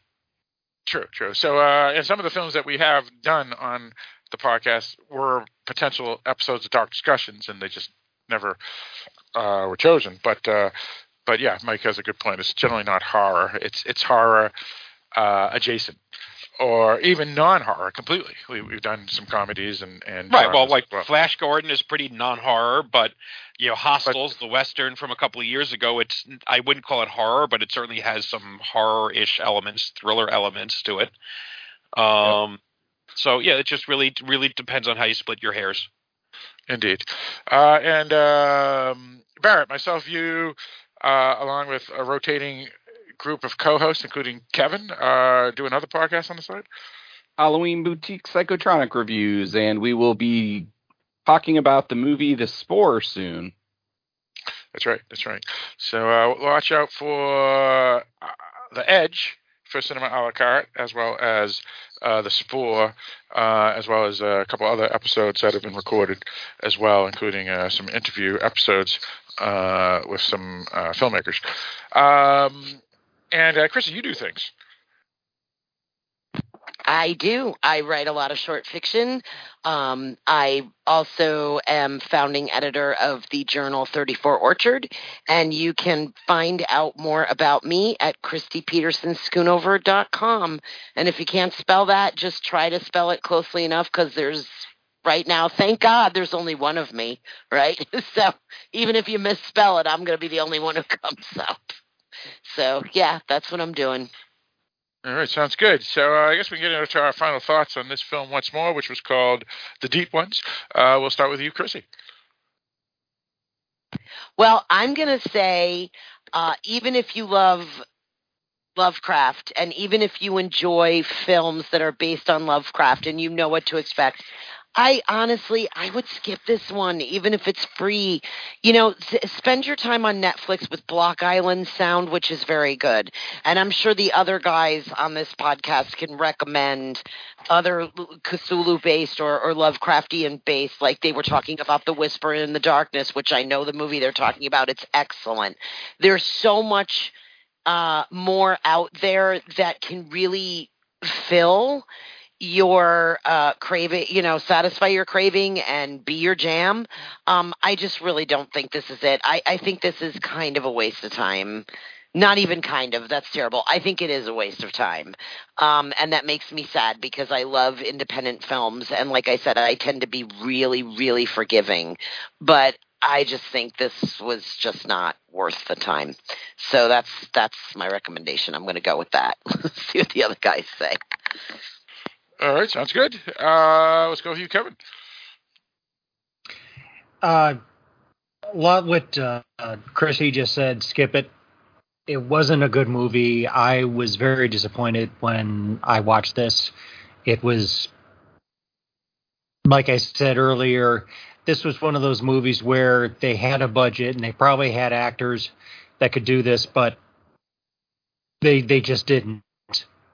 They just didn't make it into a good movie. I don't know if it's writing, I don't know if it's organization or what, but the story wasn't good. Um, skip it. Just skip it. All right, sounds good. Uh, yeah, for me, um, I actually um, kind of liked the film. Uh, I was not bored. There were, there were some issues as we discussed, but uh, I generally enjoyed myself for the hour and 20, 25 minutes the film was. Uh, I, I didn't regret watching it. Um, the story uh, obviously had some flaws because it gave away a lot of stuff too early. But as Mike said, uh, you know, the monster was kind of pretty cool. Uh, the idea uh, of the story was pretty neat. Um, the uh, you know it's a Lovecraft story, so it was cool to see uh, the Dagon and the Deep Ones and and and kind of Cthulhu tentacles and stuff.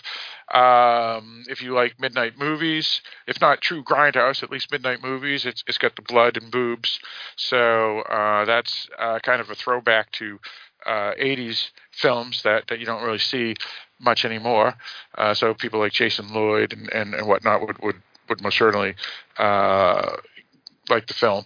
Uh, so uh, I would uh, say check it out, especially that it's free on uh, Netflix. mean, not Netflix, uh, Amazon Prime, which is always a good thing to see things free. Uh, so it's worth checking out. Uh, let's go with you, Barrett.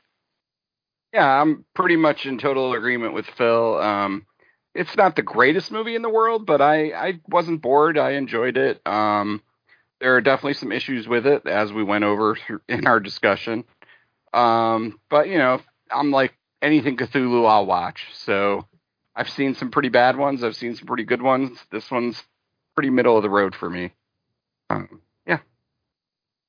All right, sounds good. Sounds good. Uh, Mike. Yeah, I'll. I guess I'm going to split the difference here. Uh, I'll disagree with Chrissy and say that zero is exactly free is exactly the right price for this. But you know, um, I would not pay a penny more. Um, but it's also if you're not like just really into watching whatever Lovecraft stuff is there, there there are definitely way better movies for the same price to be watching. Um, it, it had tr- I had trouble getting involved and interested in it. There were things that I did like about it. There wasn't a lot that I just outright hated about it, and we've certainly um, had talked about all those films, some of those films in the past. Again, we try to avoid those. Um, it just wasn't very sharp. It didn't bring a lot new to the, the to the screen. Um, and it wasn't terribly engaging. Uh, but you know, again, if you want to check out something Lovecraft and don't want to spend any money, that it, it it's there. Um, so there, that's my review. It's there. All right, sounds good. So uh, once again, uh, though the film is uh, listed as a 2020 film because it did have uh, its festival circuit release in the in 2020, the film is uh, at least considered by Dark Discussions a 2021 film because that's when it became available to everybody. Uh, the film is directed by Chad Ferrin, uh, a well-known indie director that did such films as Exorcism uh, 60,000 feet in the air, whatever it was called, that some folks liked. Uh, stars uh, uh, Gina La Piana, uh, Johann Urb, Robert Miano, Silvia Spross, Jackie Debatin, and Kelli Maroney. Uh, it was written ba- uh, by Chad Ferrin as well, based off of the H.P. Lovecraft uh, writings.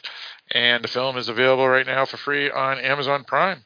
Uh, you can also see the trailer anywhere trailers are found, uh, which may be an interesting thing to check out um, because the trailer is actually a pretty solid trailer. Um, for for film. Uh, so uh, that's all I got. So uh, with all that stated, Mike, why don't you lead us out? Uh, well, thank you for once again listening to the Dark Discussions podcast. Please tune us tune in again next time where we will probably not be talking about a Vagilite.